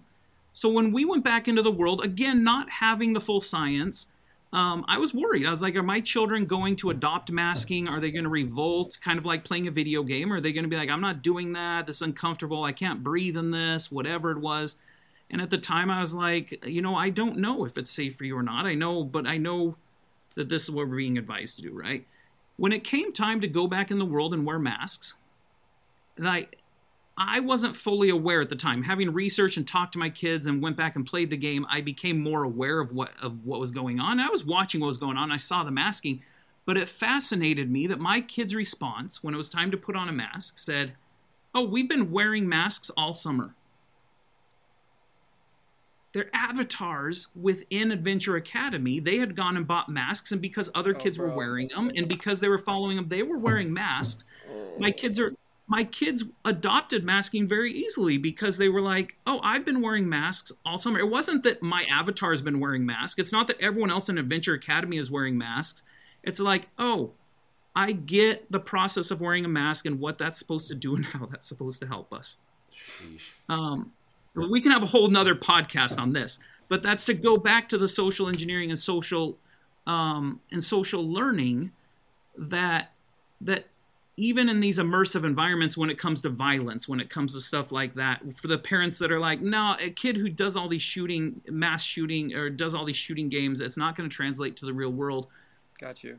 Children children connect with that identity that happens online i'm not going to say everyone does but but it's if there's no certainly not helping anything it's not helping Yes. anything Should we, Yes, that's um, where we can all agree on Should we change gears here a little bit and go through some of your examples? Do we still have time for that? yeah How much? i would love How much to. more I time think- do we have before think Steve? uh, i've got i mean i've got another half hour 45 minutes if we need to Okay. so Great. I think I, I if you think if you can go through examples for parents, uh, if you can watch a couple examples and we can dis- explain what's going on, you will have the tools you need to be able to identify this stuff, explain it to your children, your family, and friends, and most importantly, know how to deal with it, not be manipulated by it. And once you see it, and once you are exposed to it here, you will see that the uh, the villains or the targets are the exact same across journalism, movies, uh, literature, comic books, um, even business. And so this is the first one we're going to show you. This is a movie made for boys, made for boys, the Lego movie, and I'm purposely showing you examples across many studios so you don't think this is just a singular thing happening at DreamWorks, happening across the board. I believe. Uh, so this is the Lego movie. So go ahead and what you're go- oh, Holly, before you press play, what you're going to see is one of the targets, men and boys. Okay, this is on the this is one of the key targets that you're going to see uh, to demasculinize and de-leadershipify men and boys. Go ahead. Wait, wait, wait, wait a minute. When everyone became the special, didn't we all become leaders? No offense, I sense no leadership qualities from you. My readout confirms you to be soft, fragile, and a less than worthy opponent. Hey, you watch what you say about Emmett. He saved the universe a few years back. This guy was a fierce warrior, Okay, well, technically, I did the warrior stuff, but. so you fought and massacred and kicked butt, and then the hapless male was the leader. Um, well, you know, he was a symbol for that we all have ideas. And, um. But you did all the work. Whoa, whoa, hey. Emmett is the sweetest, most optimistic guy you could ever meet. And I know those qualities are not useful anymore, and that Emmett isn't changing with the times and lacks a killer instinct, and in general just isn't tough enough. Not tough enough? Yeah, but this guy is the special. Well, at least he was. Silent. Okay, okay. The reason I use this is because it's one of the most obvious. You have a male who is the hero, exemplifying every attribute of weakness. Okay? The perfect male to be run over by any lie, any organization that wants him out of the way, anything that he stands in the way of. This is what they're making our boys uh, risen up to be the helpless but optimistic male. So we, this is one of the targets, males and boys, and it is causing effect on their confidence. It's causing an effect on their ability to lead. It's causing an effect on their uh, ability to provide and to be a providing, protecting, security bringing leadership male. That they are trying to destroy that. So that Which was this one. is fascinating. This is fascinating because even um, so, we have a motto in our home, Mm-hmm. uh, and my children know it. They'll tell it to you. I have a 14 year old who just survived middle school. Bless, bless her, like for surviving for for making it through high, to high, to high school. And I have a, a son who's now um, entering the, the end of elementary school. He's fifth grade. But we have a motto in our ha- in our home as I pre- tried to prepare them to go into school, and especially through the middle school years. Our motto was, "You can't get bigger by making someone smaller." Beautiful. Yeah, Beautiful. You can't get any bigger. It doesn't change your size. It only diminishes their size, right? And the reason I want to bring this up with this is is female empowerment doesn't have to come at the expense of Yeah, emasculation. you guys touched on that Right. earlier in this episode. It's perfect. Yeah. Perfect. The only way you get bigger, the only way I raise my status, the only way I become more important is to make other people bigger as well. I get more reputation, I get more popularity. You might think that you have some notoriety by shoving someone else down and demeaning them and emasculating them because you're creating a differential gap between you and them. But that that's our motto in our home. You don't I become love bigger by making someone else smaller. Can I read something to you guys Absolutely. about men and women? People have a hard time explaining men and women, especially to children. Here's one that I love Men and women, not in worth but in design, are not equal. They're complementary. When you take a man and a woman and you put the two together, they can become something greater than e- either could be alone. They become a family through marriage. A man is designed to lead, provide, protect, and fill the need that a woman has security. In turn, the woman does what no man can or the world desperately needs for her to do give life. When the woman and a man fulfill the measure of their creation, their design, the beautiful result is a home, a world enshrined with secure life.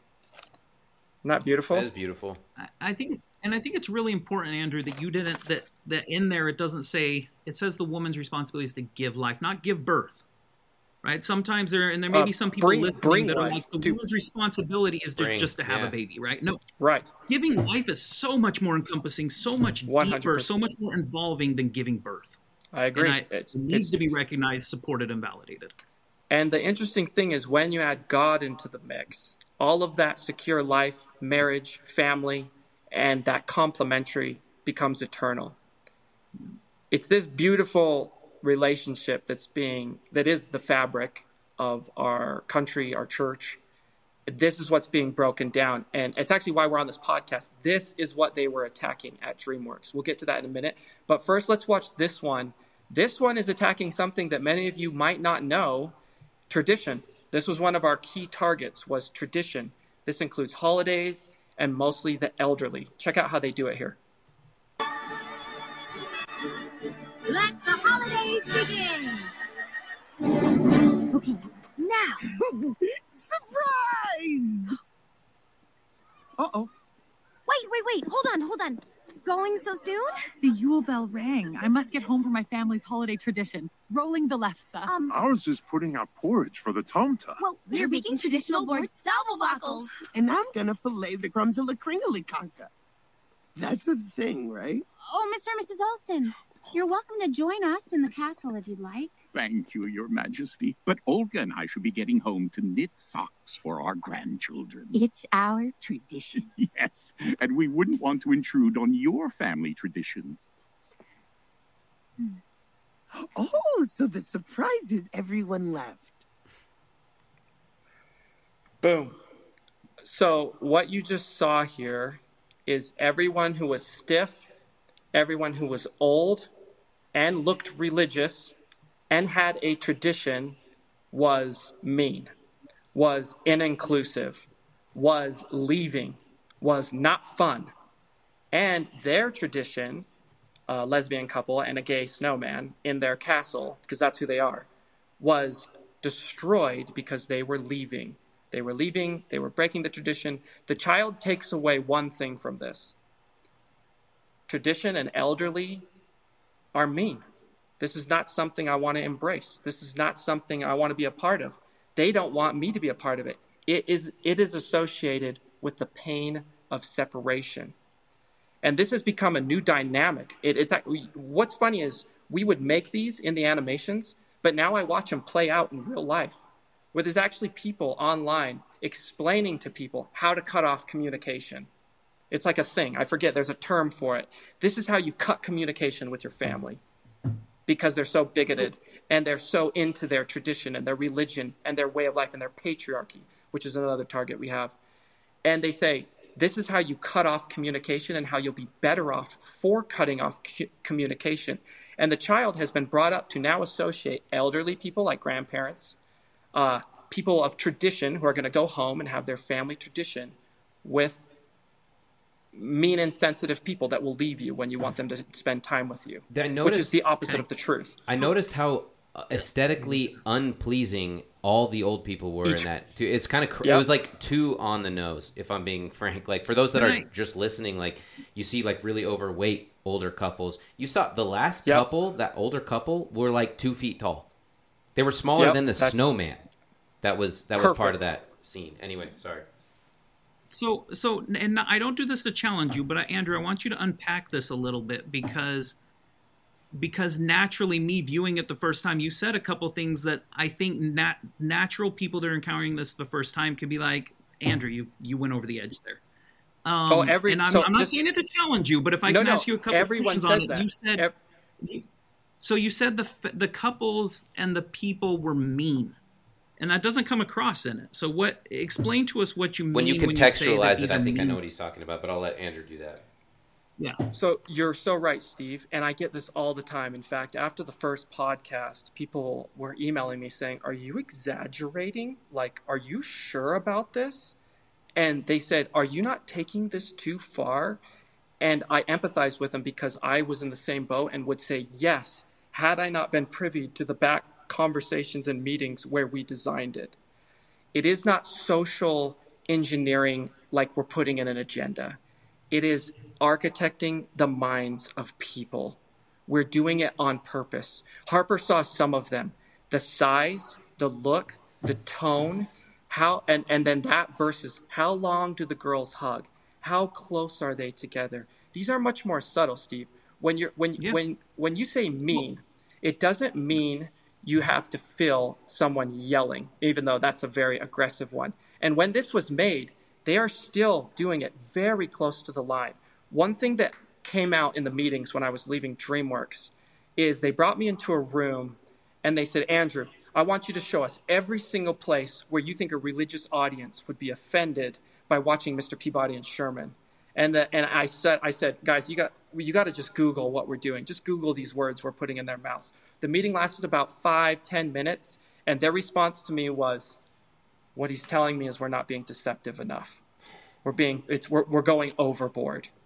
Okay, this it, when I worked there when I worked there, Steve. Even I didn't perceive it until we went so far where they brought us in a room and they explained that who we were attacking were the religious zealots who voted for Proposition 8 and then I was like, oh my gosh. And I went through the movie and I was like, oh my gosh, this whole thing's a propaganda piece. But while I was working on it, I couldn't perceive it. So now to address and unpack your original question, the way they are being mean is they are doing the ultimate way you can be mean to someone. You're leaving them. You are leaving them alone. You are separating from them. You are prioritizing your own tradition over not indulging the, in something that's important to them. That's actually I got that takeaway from that little clip. so if you look through this, at first as we're watching these families, they're being dismissive, but it's it's hey, we have to go home to our own traditions. They never say, "Hey, do you want to come join us?" Even out of offhand, like, "Do you exactly, want to come join us?" Not to that last really couple. Happen. Yeah, and the last couple at the end. Well, we'll get to that in a second. But the last couple at the end says, says, um, We're sure you have traditions that you're really eager about or whatever to get back to your own. So now it comes together and we're like, That's what all the other people are doing. Well, not really. That's not what the other people are doing. The last old couple was saying, they had they at least had some explanation for why we're not going to invite you over, but everyone else was leaving them. Where I'm where I said I want to come back to this is oh gosh, I hope I don't unpack too much here. Um, I live no, in you Alabama. can unpack. You can unpack, but before you do, uh, Yeah, the ahead. reason I show the reason I show this is not just to show one example. It is across the board. Yeah. Okay, this could be ten other videos. I want people. The goal of showing this is not even to criticize Frozen. I need people to start seeing across in their journalism, across their culture, beyond just movies, that their traditions are being deconstructed. And this is just one example. And we're going to get to a clip that shows you where they want to take this. Steve, just so you know, the method is not bucket in the face of cold water. Yeah. The method is a little bit by a little bit by a little bit. And I also Boiling learned water. this. You yes, you do not stop until you get pushback. So Disney is beginning for the first time to get pushback. They've gone too far. But this was a test. This is a test how they're doing it, okay? They cannot come out and say they're a lesbian couple. That's too far. They have to do it by how long they hug, how long they spend time together, and that every other male is an idiot. Going back to our first example. In this case, they need to break apart tradition thankfully we have the next one that will show it even further because this isn't a one-time thing steve. There are examples across movies and across the story of how we break apart tradition okay? Because when you break apart tradition you leave a culture you leave a people uh, supportless. They have nothing to kind of grab onto nothing to kind of anchor onto. And so this makes a people weak it makes the people controllable. This is the why. Here, watch this one before you start this one. This is the worst one I have ever seen. And this is even the cut version. There was supposed to be a resurrection scene in this where Olaf resurrects. I, I kid you not, I- you can't even make this up. He resurrects from rainwater or from the snow water.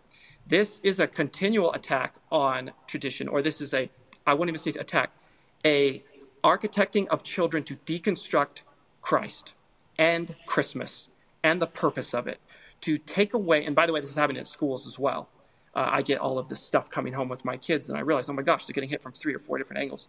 Watch this and watch what they do to Christ and watch what they do to Christmas. And this is the dumbed down version, by the way, because the final version didn't make it, and this was cut because the audience could not handle it. And this was the beginning of Disney's downfall, by the way. So keep going. Cause when we're together, that's my favorite place to be.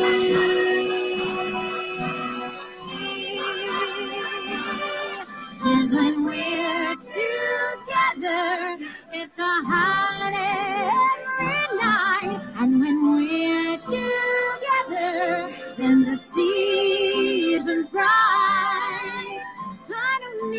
the bells to ring. I know when it's here. Cause when we're together, I could stay forever. And when we're together, It's my favorite time of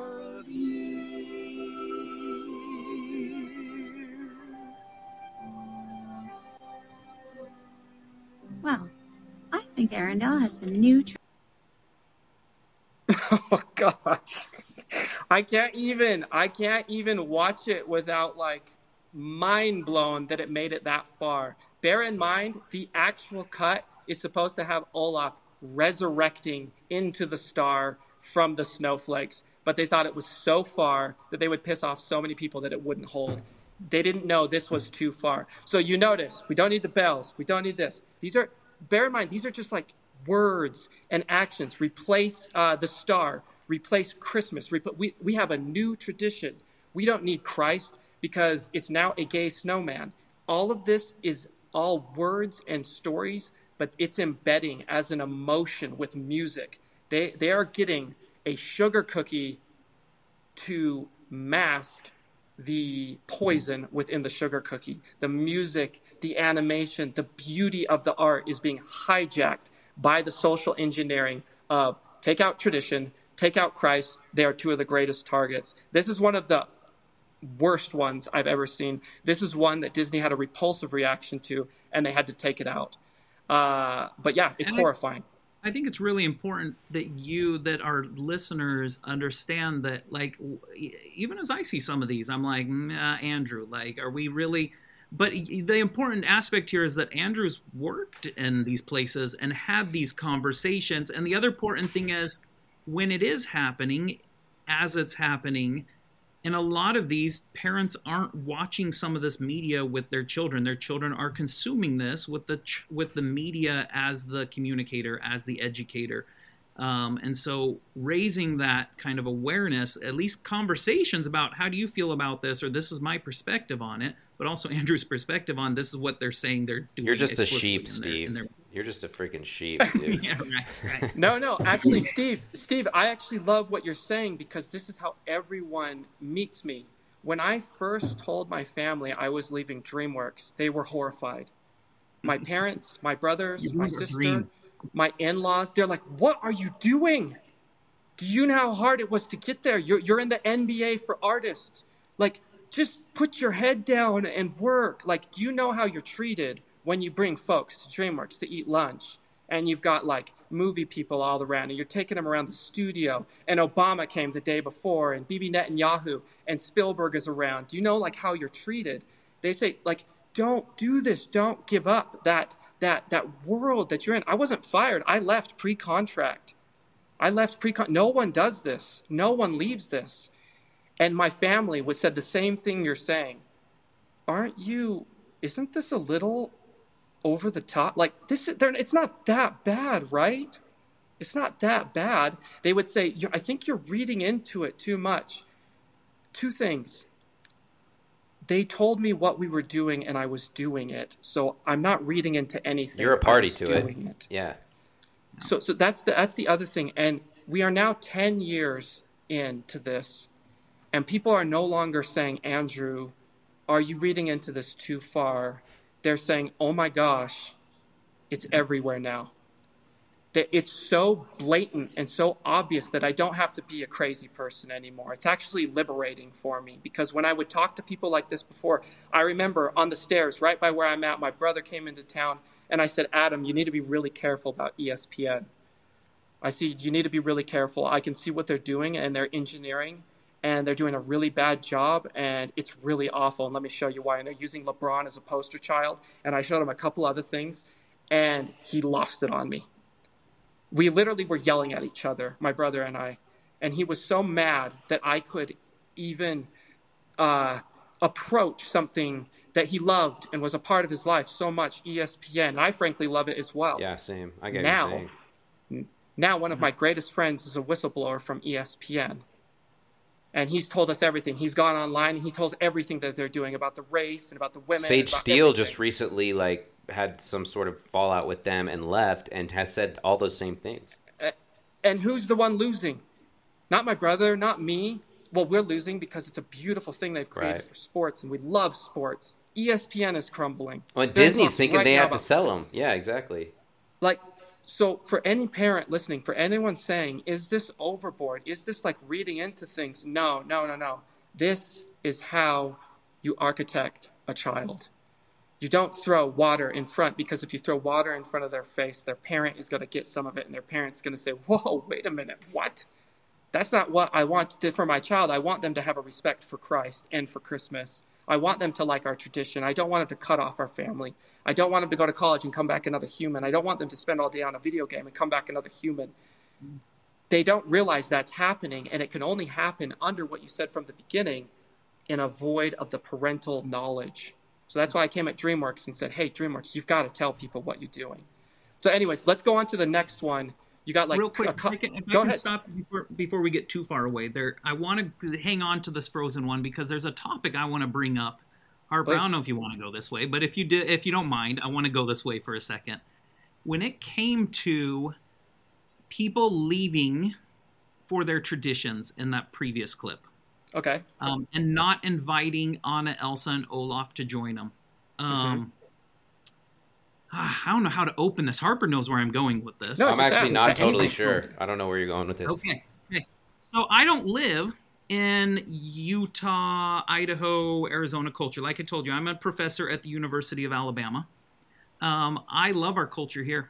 I love our LDS. I love the LDS culture. I love the integration we have with the Baptist culture. I love um, the, the- it's a it's a constant negotiation where we're having to develop this relationship of of what each other believe and how much um, we've been indoctrinated to not believe in other people's things and, and raising our kids in that kind of environment. Um, when I saw my immediate reaction, actually, and I was raised in Colorado, so I wasn't raised in a heavy culture like that, where generationally people were raised generationally in the church with these family traditions. Um, and I, For me, you're, I- you're you're reading it correct. You're spot Okay. on. The goal So of when the I- movie, the goal of the so when movie I saw- create. Oh, go ahead. Go ahead. Keep oh, going. I'll tell you. So when I saw this, though, for me as an individual, and I get that the movie's doing this and leveraging this, but it brought back a really real memory for a few years when I lived in Utah. And your your viewers may hate me and turn me off after this. My wife and I were stunned by how little we were not invited into other people's traditions because they had generational family traditions. We were never invited over to a Sunday dinner unless it was somebody who was also a transplant or a temporary resident of that place. We were never, even though we were alone there, we were never invited to a Thanksgiving tradition, a Thanksgiving dinner to join someone else's family because these were generationally ingrained traditions. Well, I would anywhere real I've quick lived outside of the playing devil's advocate for that mentality, and this is not just because I'm a sycophant for Utah. And In fact, I wouldn't say I'm a sycophant for Utah. I do love living here, quite frankly, and there's a lot of good things about it. However, I would think that it, the inclination to not do that now that doesn't make it right, but I think it would mainly stem from the fact that since they have their own traditions, they assume everybody else does. It's not that they don't; they're not welcome, And that's what they say at They the just- end of this. Well, that's yeah. what they say at the end of this video. That's what the old couple says. We assume you have your own traditions, right? Like, and then the parallel I want to bring though is that there's also an awakening in all of this within our cultures too to recognize that when it's implicit, we need to be aware of it too. Because they're leveraging some of those things that we do and they're speaking to those and using those. But in that situation that hit home for me, I was like, I was like, you know what? We do have a responsibility to look within our own But to culture Andrew's and say, point, like, hey, though- are we including everyone? But to Andrew's point, though, the, the overall premise was we want to invite them into our tradition, and they were saying, well, no, we're good. We have our own. And everybody what that was saying that was painted as some sort of bad person or some hmm. person that didn't like the new tradition or whatever that was, right? And I, that that actually that clip resonated with me perfectly in terms of what Andrew was saying, even without really knowing the context. I totally got that one. Uh, Steve, thank you, Harper. Steve, you're you're reading into it correct. The goal of the movie maker is simply to break down family tradition. That's what it is. The goal the, that that's what the goal is. The child comes away feeling that people, kind of like you feel, that people that would have those generational traditions are not for Excluded me. They, Are not well, for they, me. they excluded Okay. us, right? They made us feel like we were ex- outside. exactly. They excluded me. So do am I going to like them? No, you're not going to like them. And who's the hero who you've loved that always does everything right, that always does everything good, that always has says, says solves the problems, that always says the funny things? Is the two girls in the snow in the snowman. Yeah. So who's the child going to want to go with? Yeah. And so The some child- of that is the child's the child's going to want to go with them. Okay, now but, but here's the real deal. Here's let's break it all down. Whether you feel hurt or whether anyone feels hurt for not getting uh, invited into a tradition, here's the real deal. If you don't have those generational traditions, whether you are invited or not, your culture breaks down. And they know that. And they want to get rid of the cultural traditions. That's whether you were invited or not, that cultural tradition still holds that culture together. Okay? And what but- you're going to walk away with, what you're going to walk away with, is you're going to walk that- away with culture with no cultural traditions. And that's And why I I say the only side of the two-sided coin here is that it's important for us to hold on to those and have conversations about those and raise our children to respect those, but also raise our children and our families to look at who doesn't have those. That we can, 100%. that's the, that's the gospel, right? 100%. That's, that's 100% the gospel. That's the teachings of the principles Oh, of yeah. the gospel. Sharing is it, How do I bring people and share the gospel, share our tradition, share our knowledge with other people?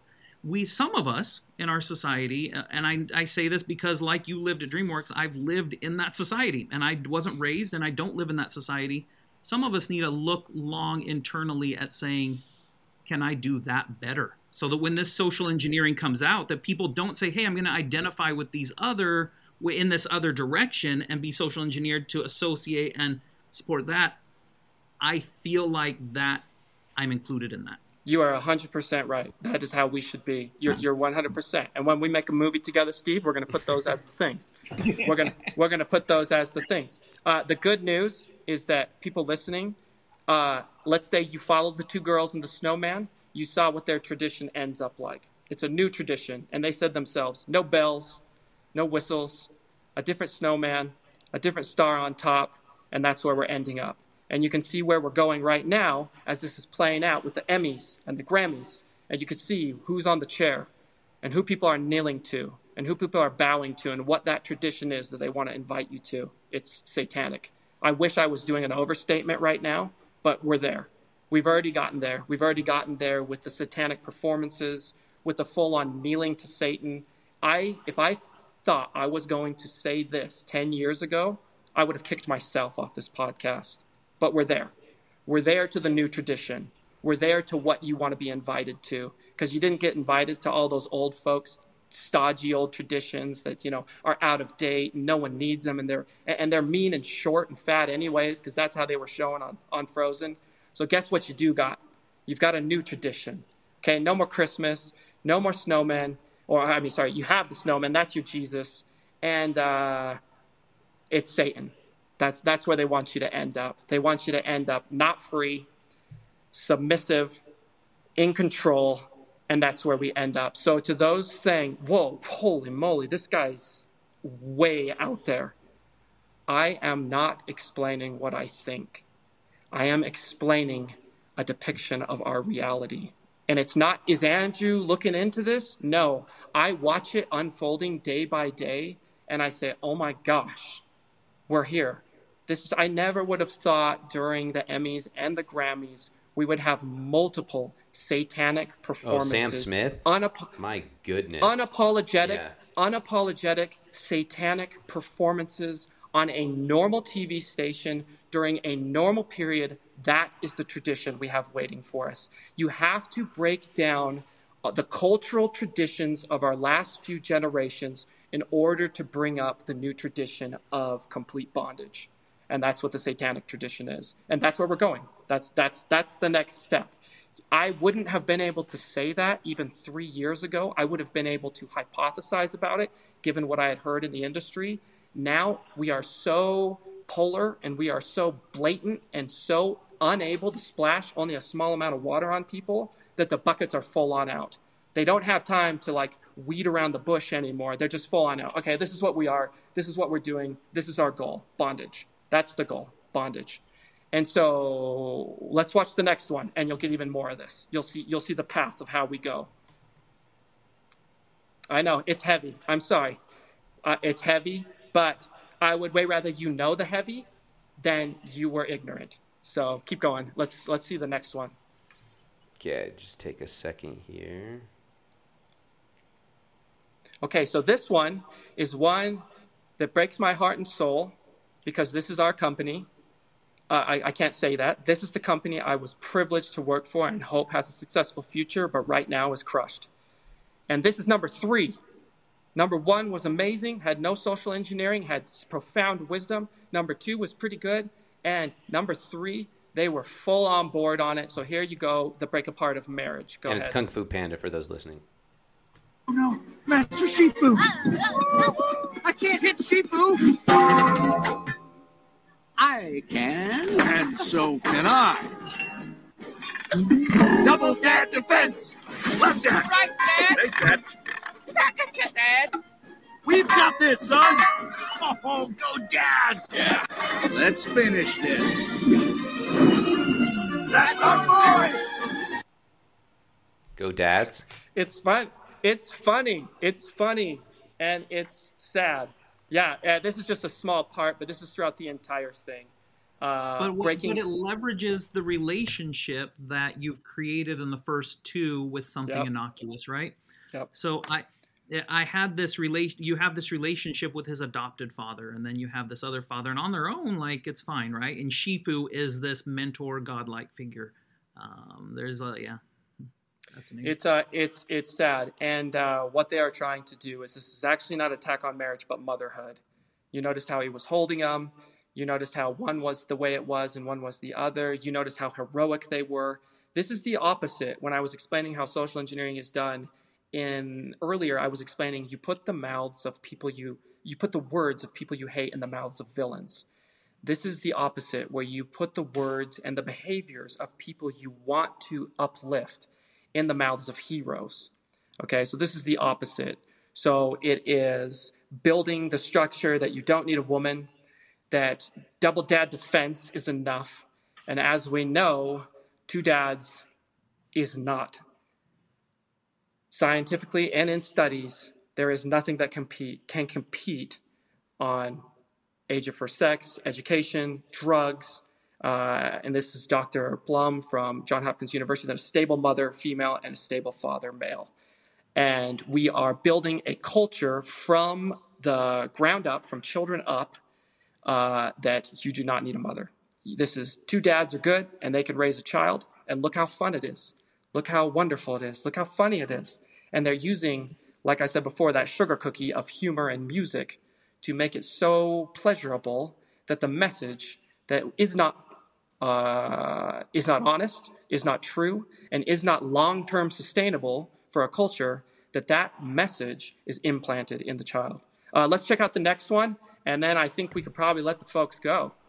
I think I think the piece you're missing from that one though, Andrew, is that that even struck me more than those is the idea that we can have parent and this is regardless of what the construction of the parenthood symbolization was in there, when you get into the religious semiotics of it, um, they were destroying the source of wisdom. And I have I- like and I know it's a representation of Master Shifu, right? But when the child connects Oh, what Master. Shifu was Oh, and they yeah, represent right. it and that they're a godlike figure that teaches you principle upon principle even and that's a that's a dangerous area too because we've been talking about the goods of parenthood but parenthood by necessity we believe should include a relationship with god right Yep. um, and so if we can That's right. remove He is the say He is the godly more figure. important, Yeah, that's Yeah. right. Parent, but parenthood is more important. Parenthood takes over. You don't need to read the scriptures. I can just tell you the values. You don't need to pray on your own. I can have those conversations with you, right? I can supplant God, and I am your God as a parent. We see that happening in parenting generally a lot. Do as I say. Do exactly. There's no room for communication. There's no recognition that you're a legitimate child of God who who has who has the ability to learn from God and receive divine personal revelation, and I'm your eternal sibling. It's that like it's this authora. I get them mixed up. Um, No, it's you're right. Yeah, that, the that is one of the authorita- targets. authoritative, like I, I am the parent, and I don't need a god. You just need a parent. Harper, Harper, if you go back to the last one, it's a Oh, blue you- oh, you do want the last People- one. Sorry, I thought you wanted the clip. people people will want to screenshot this because this shows the whole thing. Gotcha. If you pull that up. Yeah. Yeah, I, I actually uh, didn't bring that up, so thank you. That's that's you're right. They do take out Oogway and they do take out Shifu, and uh, yeah. So uh, you can screenshot this. This is social engineering the page. How it's done. Who are the targets? What is the objective? Who are doing it? What was the key lessons I learned while at DreamWorks? Those two lines were what happened in the meeting when I asked them, "Would you please uh, find some sort of um, solution to this. I they they said, "Well, Andrew, what would keep you here at DreamWorks?" And I said, "Well, why don't we tell people what we're doing, and then they go into it knowing the transparency, where I believe uh, when you shine a light on it or you are transparent, that social engineering cannot exist because people are aware." Uh, or I said, "Let's just take it out." And to both of those, they responded, "We'll never take it out unless an audience gets mad." Uh, one of the most powerful lessons there is that the audience is control of the content, not the director. You should know that. And then the next thing they said, this is Holly, the producer at DreamWorks. We're not going to tell them because they would be furious. Within these two lines, I think is the greatest lesson. It's what cost me my job. It's what cost a lot of money to learn that you, as the audience, are in control. If you go and watch Barbie movie, they're going to make more of that. If you go and watch um, uh, any movie that is good, like Sound of Freedom, they're going to make more of that. They're going to have the budget for it, and that's what they're going to make. So it's actually you, the audience. If you go into a movie and they are social engineering, you can ask the movie theater for your money back. It takes it from the studio, not the movie theater. And that will be a very quick indication that you do not want that. Disney is already learning this lesson. DreamWorks has learned this lesson. Boy Scouts is learning this lesson. CNN is learning this lesson. Uh, the church is beginning to learn some of these lessons. You do not want to follow where these lessons end. DreamWorks is already an example of it, where we have completely disbanded. It has been sold. Its property has been sold. Uh, Boy Scouts is on its way to the end. Uh, several Disney is halfway there. Uh, you want to learn from these lessons early, and we want to preserve these institutions. So, anyways, um, the, the the next lesson we're not going to tell anyone what we're doing is the danger of hiding things when this is done and it's hidden. And if you're ever in a situation where you're in an organization, you're saying, I'm going to hide that, it goes against uh, directly against uh, uh, Walt Disney's um, uh, motto every problem. Uh, every problem can be traced back to leadership. It was an open door. He was transparent. This is hide it. Don't let the audience know. Don't let people know and keep doing it. That ends in disillusion. That is what destroyed uh, DreamWorks. And there were multiple people besides me who whistle blew, who pled to not do this, who said, We can't do this. We shouldn't do this. I was the only one that actually left over it and took my name off the credits. But they had many warnings and they didn't do it. And it was, I would, I would say, one of the first companies to go woke, go broke, which is a term people say right now, but it's deeper than that. It was the first company to do architecting of the minds and lose their audience because of they prioritized it. I'm going to show you right now the last clip, which is what we did at DreamWorks, and now I want to shoot DreamWorks' praise for actually listening. And they took the proclamation of the family out of the movie. I'm going to show you. We're going to watch the clip. Before we watch the clip, though, I'm going to tell you the religious zealot who voted for Proposition 8 was the uh, target that we were targeting in this movie. Her name is Grunion. It is you, most of you listening, whether you're a parent or someone who is a Christian, uh, Catholic, or evangelical. The overweight lady in the pink dress, that was you before this came out. She was actually wearing a black dress, looked much more like a member of the church.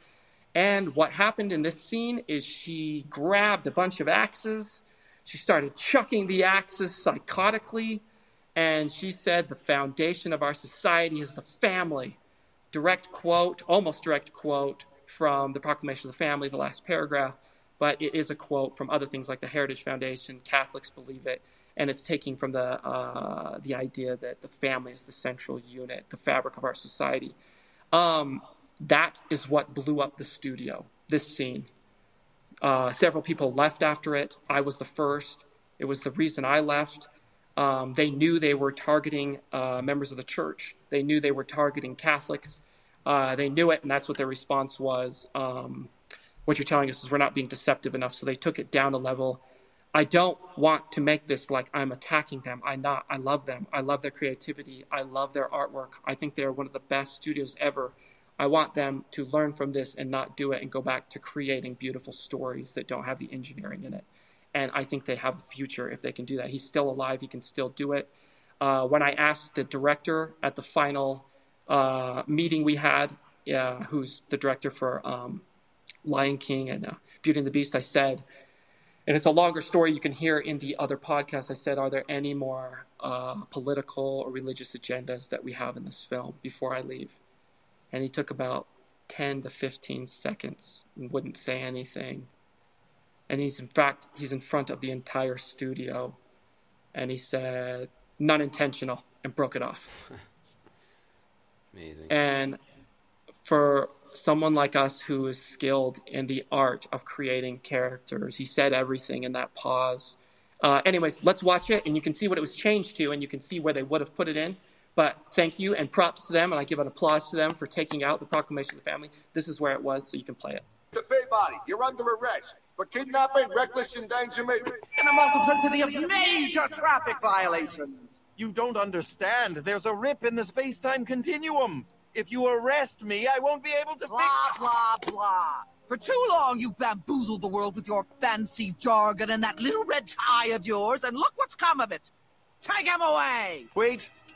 Oh! Mr. Peabody! Sherman! What's gonna happen to Mr. Peabody? Don't you know what happens to dogs that bite? Let me go! You don't know what you're doing! Please, before it's too late! Wait! Give him another chance! He's through with chances. Now he has to pay for his mistakes. But I'm the one who made all the mistakes. I'm the one who used the WABAC without permission. The only mistake Mr. Peabody ever made was me. Sherman. You're absolutely right, Sherman. What kind of a father could this dog ever be to a boy? Maybe you're right, Miss Grunion, but there's one thing you haven't considered. What's that? I'm a dog, too! If being a dog means you're like Mr. Peabody, who never turns his back on you and who's always there to pick you up when you fall and loves you no matter how many times you mess up, if that's what it means to be a dog, then yeah, I'm a dog too! All right, fine. You're all dogs, but you can't change the law. You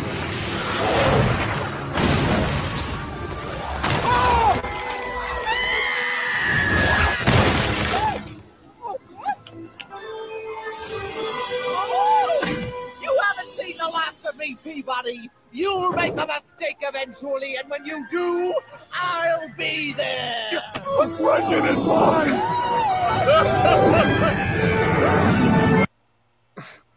I I'll be honest. Okay. I kind of wish on I kind of wish you didn't let have them take that out. Like because if they actually would have said the the foundation of society is the family, that would have they would have canceled themselves. I think all audience would have been Uh, like, "This yeah, is yeah. so." That's kind of pretty transparent about their agenda. I don't. It's like you kind you guys kind of gave them a little bit more of a lifeline than they needed. I don't know. Maybe that's my own opinion. You're, you're right. You're right because Trolls came next and several others. Um, I didn't know how to navigate the situation, Harper, because I was trapped. I was trapped between my faith. I was trapped between the skills I was doing, my paycheck, and everything else. And what I resulted in, and there were only about four of us, four to five members of the church, and then there was a Texan, a Jehovah Witness, and several others that were were, were not on board with this. Some people wrote letters. Some people just talked with them. I was the most aggressive, but I came at it as I had to defend. You could no, probably I don't. I don't. And I don't blame a- you one bit for bit the record, but just like no, no. It's even if you hindsight. even if you did, I still question today if it wouldn't have been better for me to stay in and try to help from within. And my friends from Disney asked, they, they I've had friends ask, should I come to Veritas and blow the whistle on Disney? And I'm like, uh, uh, it'd be a really good story, but I'm pleading with you. Will you stay there and will you try to help from within? Uh, that's what I tell them. I say they need. I- I don't want to hurt Disney. I don't want to hurt DreamWorks. I don't want them to go out of business. I'm asking them to stay where they're at and try to help from within. The problem is, I don't know if you can because what happened at DreamWorks is I left uh, right after this. It was about a week after this this this shot was done, and everyone got fired anyways. They fired the entire. I have a video if you want to watch it. It's I, actually I don't want to watch it. It's it, it hurts because I, I I'm not looking at people. I'm looking at all their faces as they're waving and they're all getting fired. This is a video you don't want to see at universities when your university goes broke, or when your studio goes broke, or when your church goes broke. You don't want to see everyone waving saying goodbye. We sold to Japan, or, or wherever they sold to. In this case, that was what DreamWorks did and Comcast. But th- what you just what you just saw in that video is you saw a very large story. This is what I worked on. You saw a studio asking daily our directors, why is this villain so psycho? And their response was, she is the religious zealot. And we're like, well, she has no backstory. We- Motivation. She needs a she needs a backstory. She needs motivation. They don't know our backstory, or they wouldn't be doing this. They don't know our motivation of celestial marriage, eternal marriage. They don't know when, when people would come from the studio and ask me like why I wasn't great friends with gay people. I said, I am. Who do you think sits on the gay table every day? I love them. There was a gay table. I was with them. Oh, totally.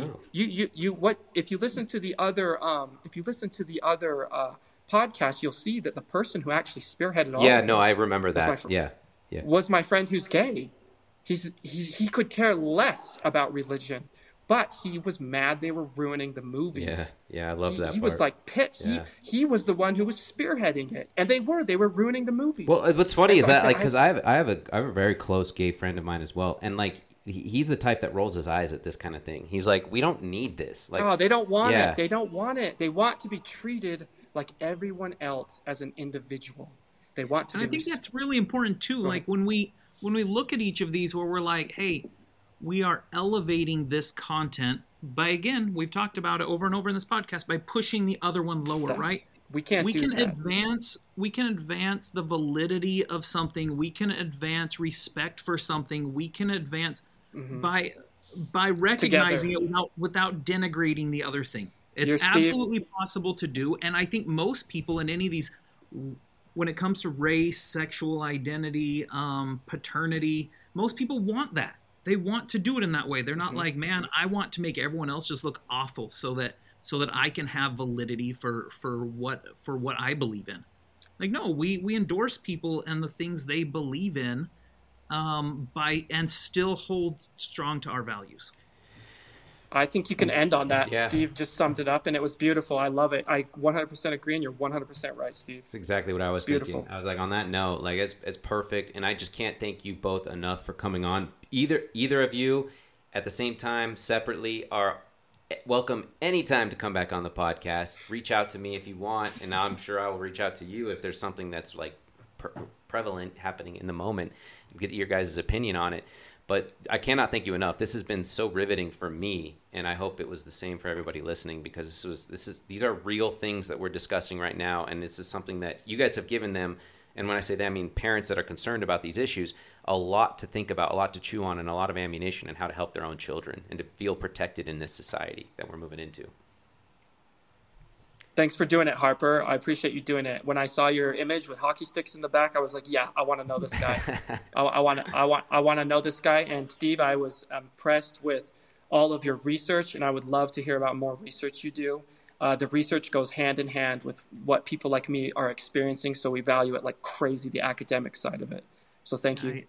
I, appreciate you both taking this on. I think I think telling these stories, like we have to be a world that tells stories. And Harper, you and I go way back to telling stories. We've told stories and argued and discussed these things up and down. Um, a lot of these things, the things we can accomplish by just being where we are and being a source of light and truth and kindness and love from where we are. And that's that's what when you hear Andrew telling his story, I, I honestly in meeting you here, Andrew, I don't think that it's a place like it's not vindictive. It's like it's like I want to just share a story so people understand how to protect their family, how to love other people, how to guide people through raising children. I mean, like when Yeah. it comes to raising children, we just want to be able to be a resource to raise our children. And you giving us the opportunity to discuss this, Harper, has been a wonderful Well, experience. cannot thank you both of you enough. Um, Amen. Wish you guys the best, and I'm sure we'll stay in touch. All right, thank you. Thank you so Alrighty. much. See you guys. That'll do it for today's episode. Thanks for checking in, everyone. If you liked what you heard today, I ask super quickly if you could just follow or subscribe to the podcast, give it a rating, give it a review, tell your friends about it. All of that stuff helps me quite a bit. Watching the growth has been super humbling and motivating to keep going, and I could not possibly appreciate all of you more. Sitting on my table, I'm watching as everything's changing. My mind goes to a different time. Old love, I remember falling so madly. There must have been magic in the valley and a rhythm in the night. Cause I could you fade right out of view? If it takes time, I, I, if it takes time.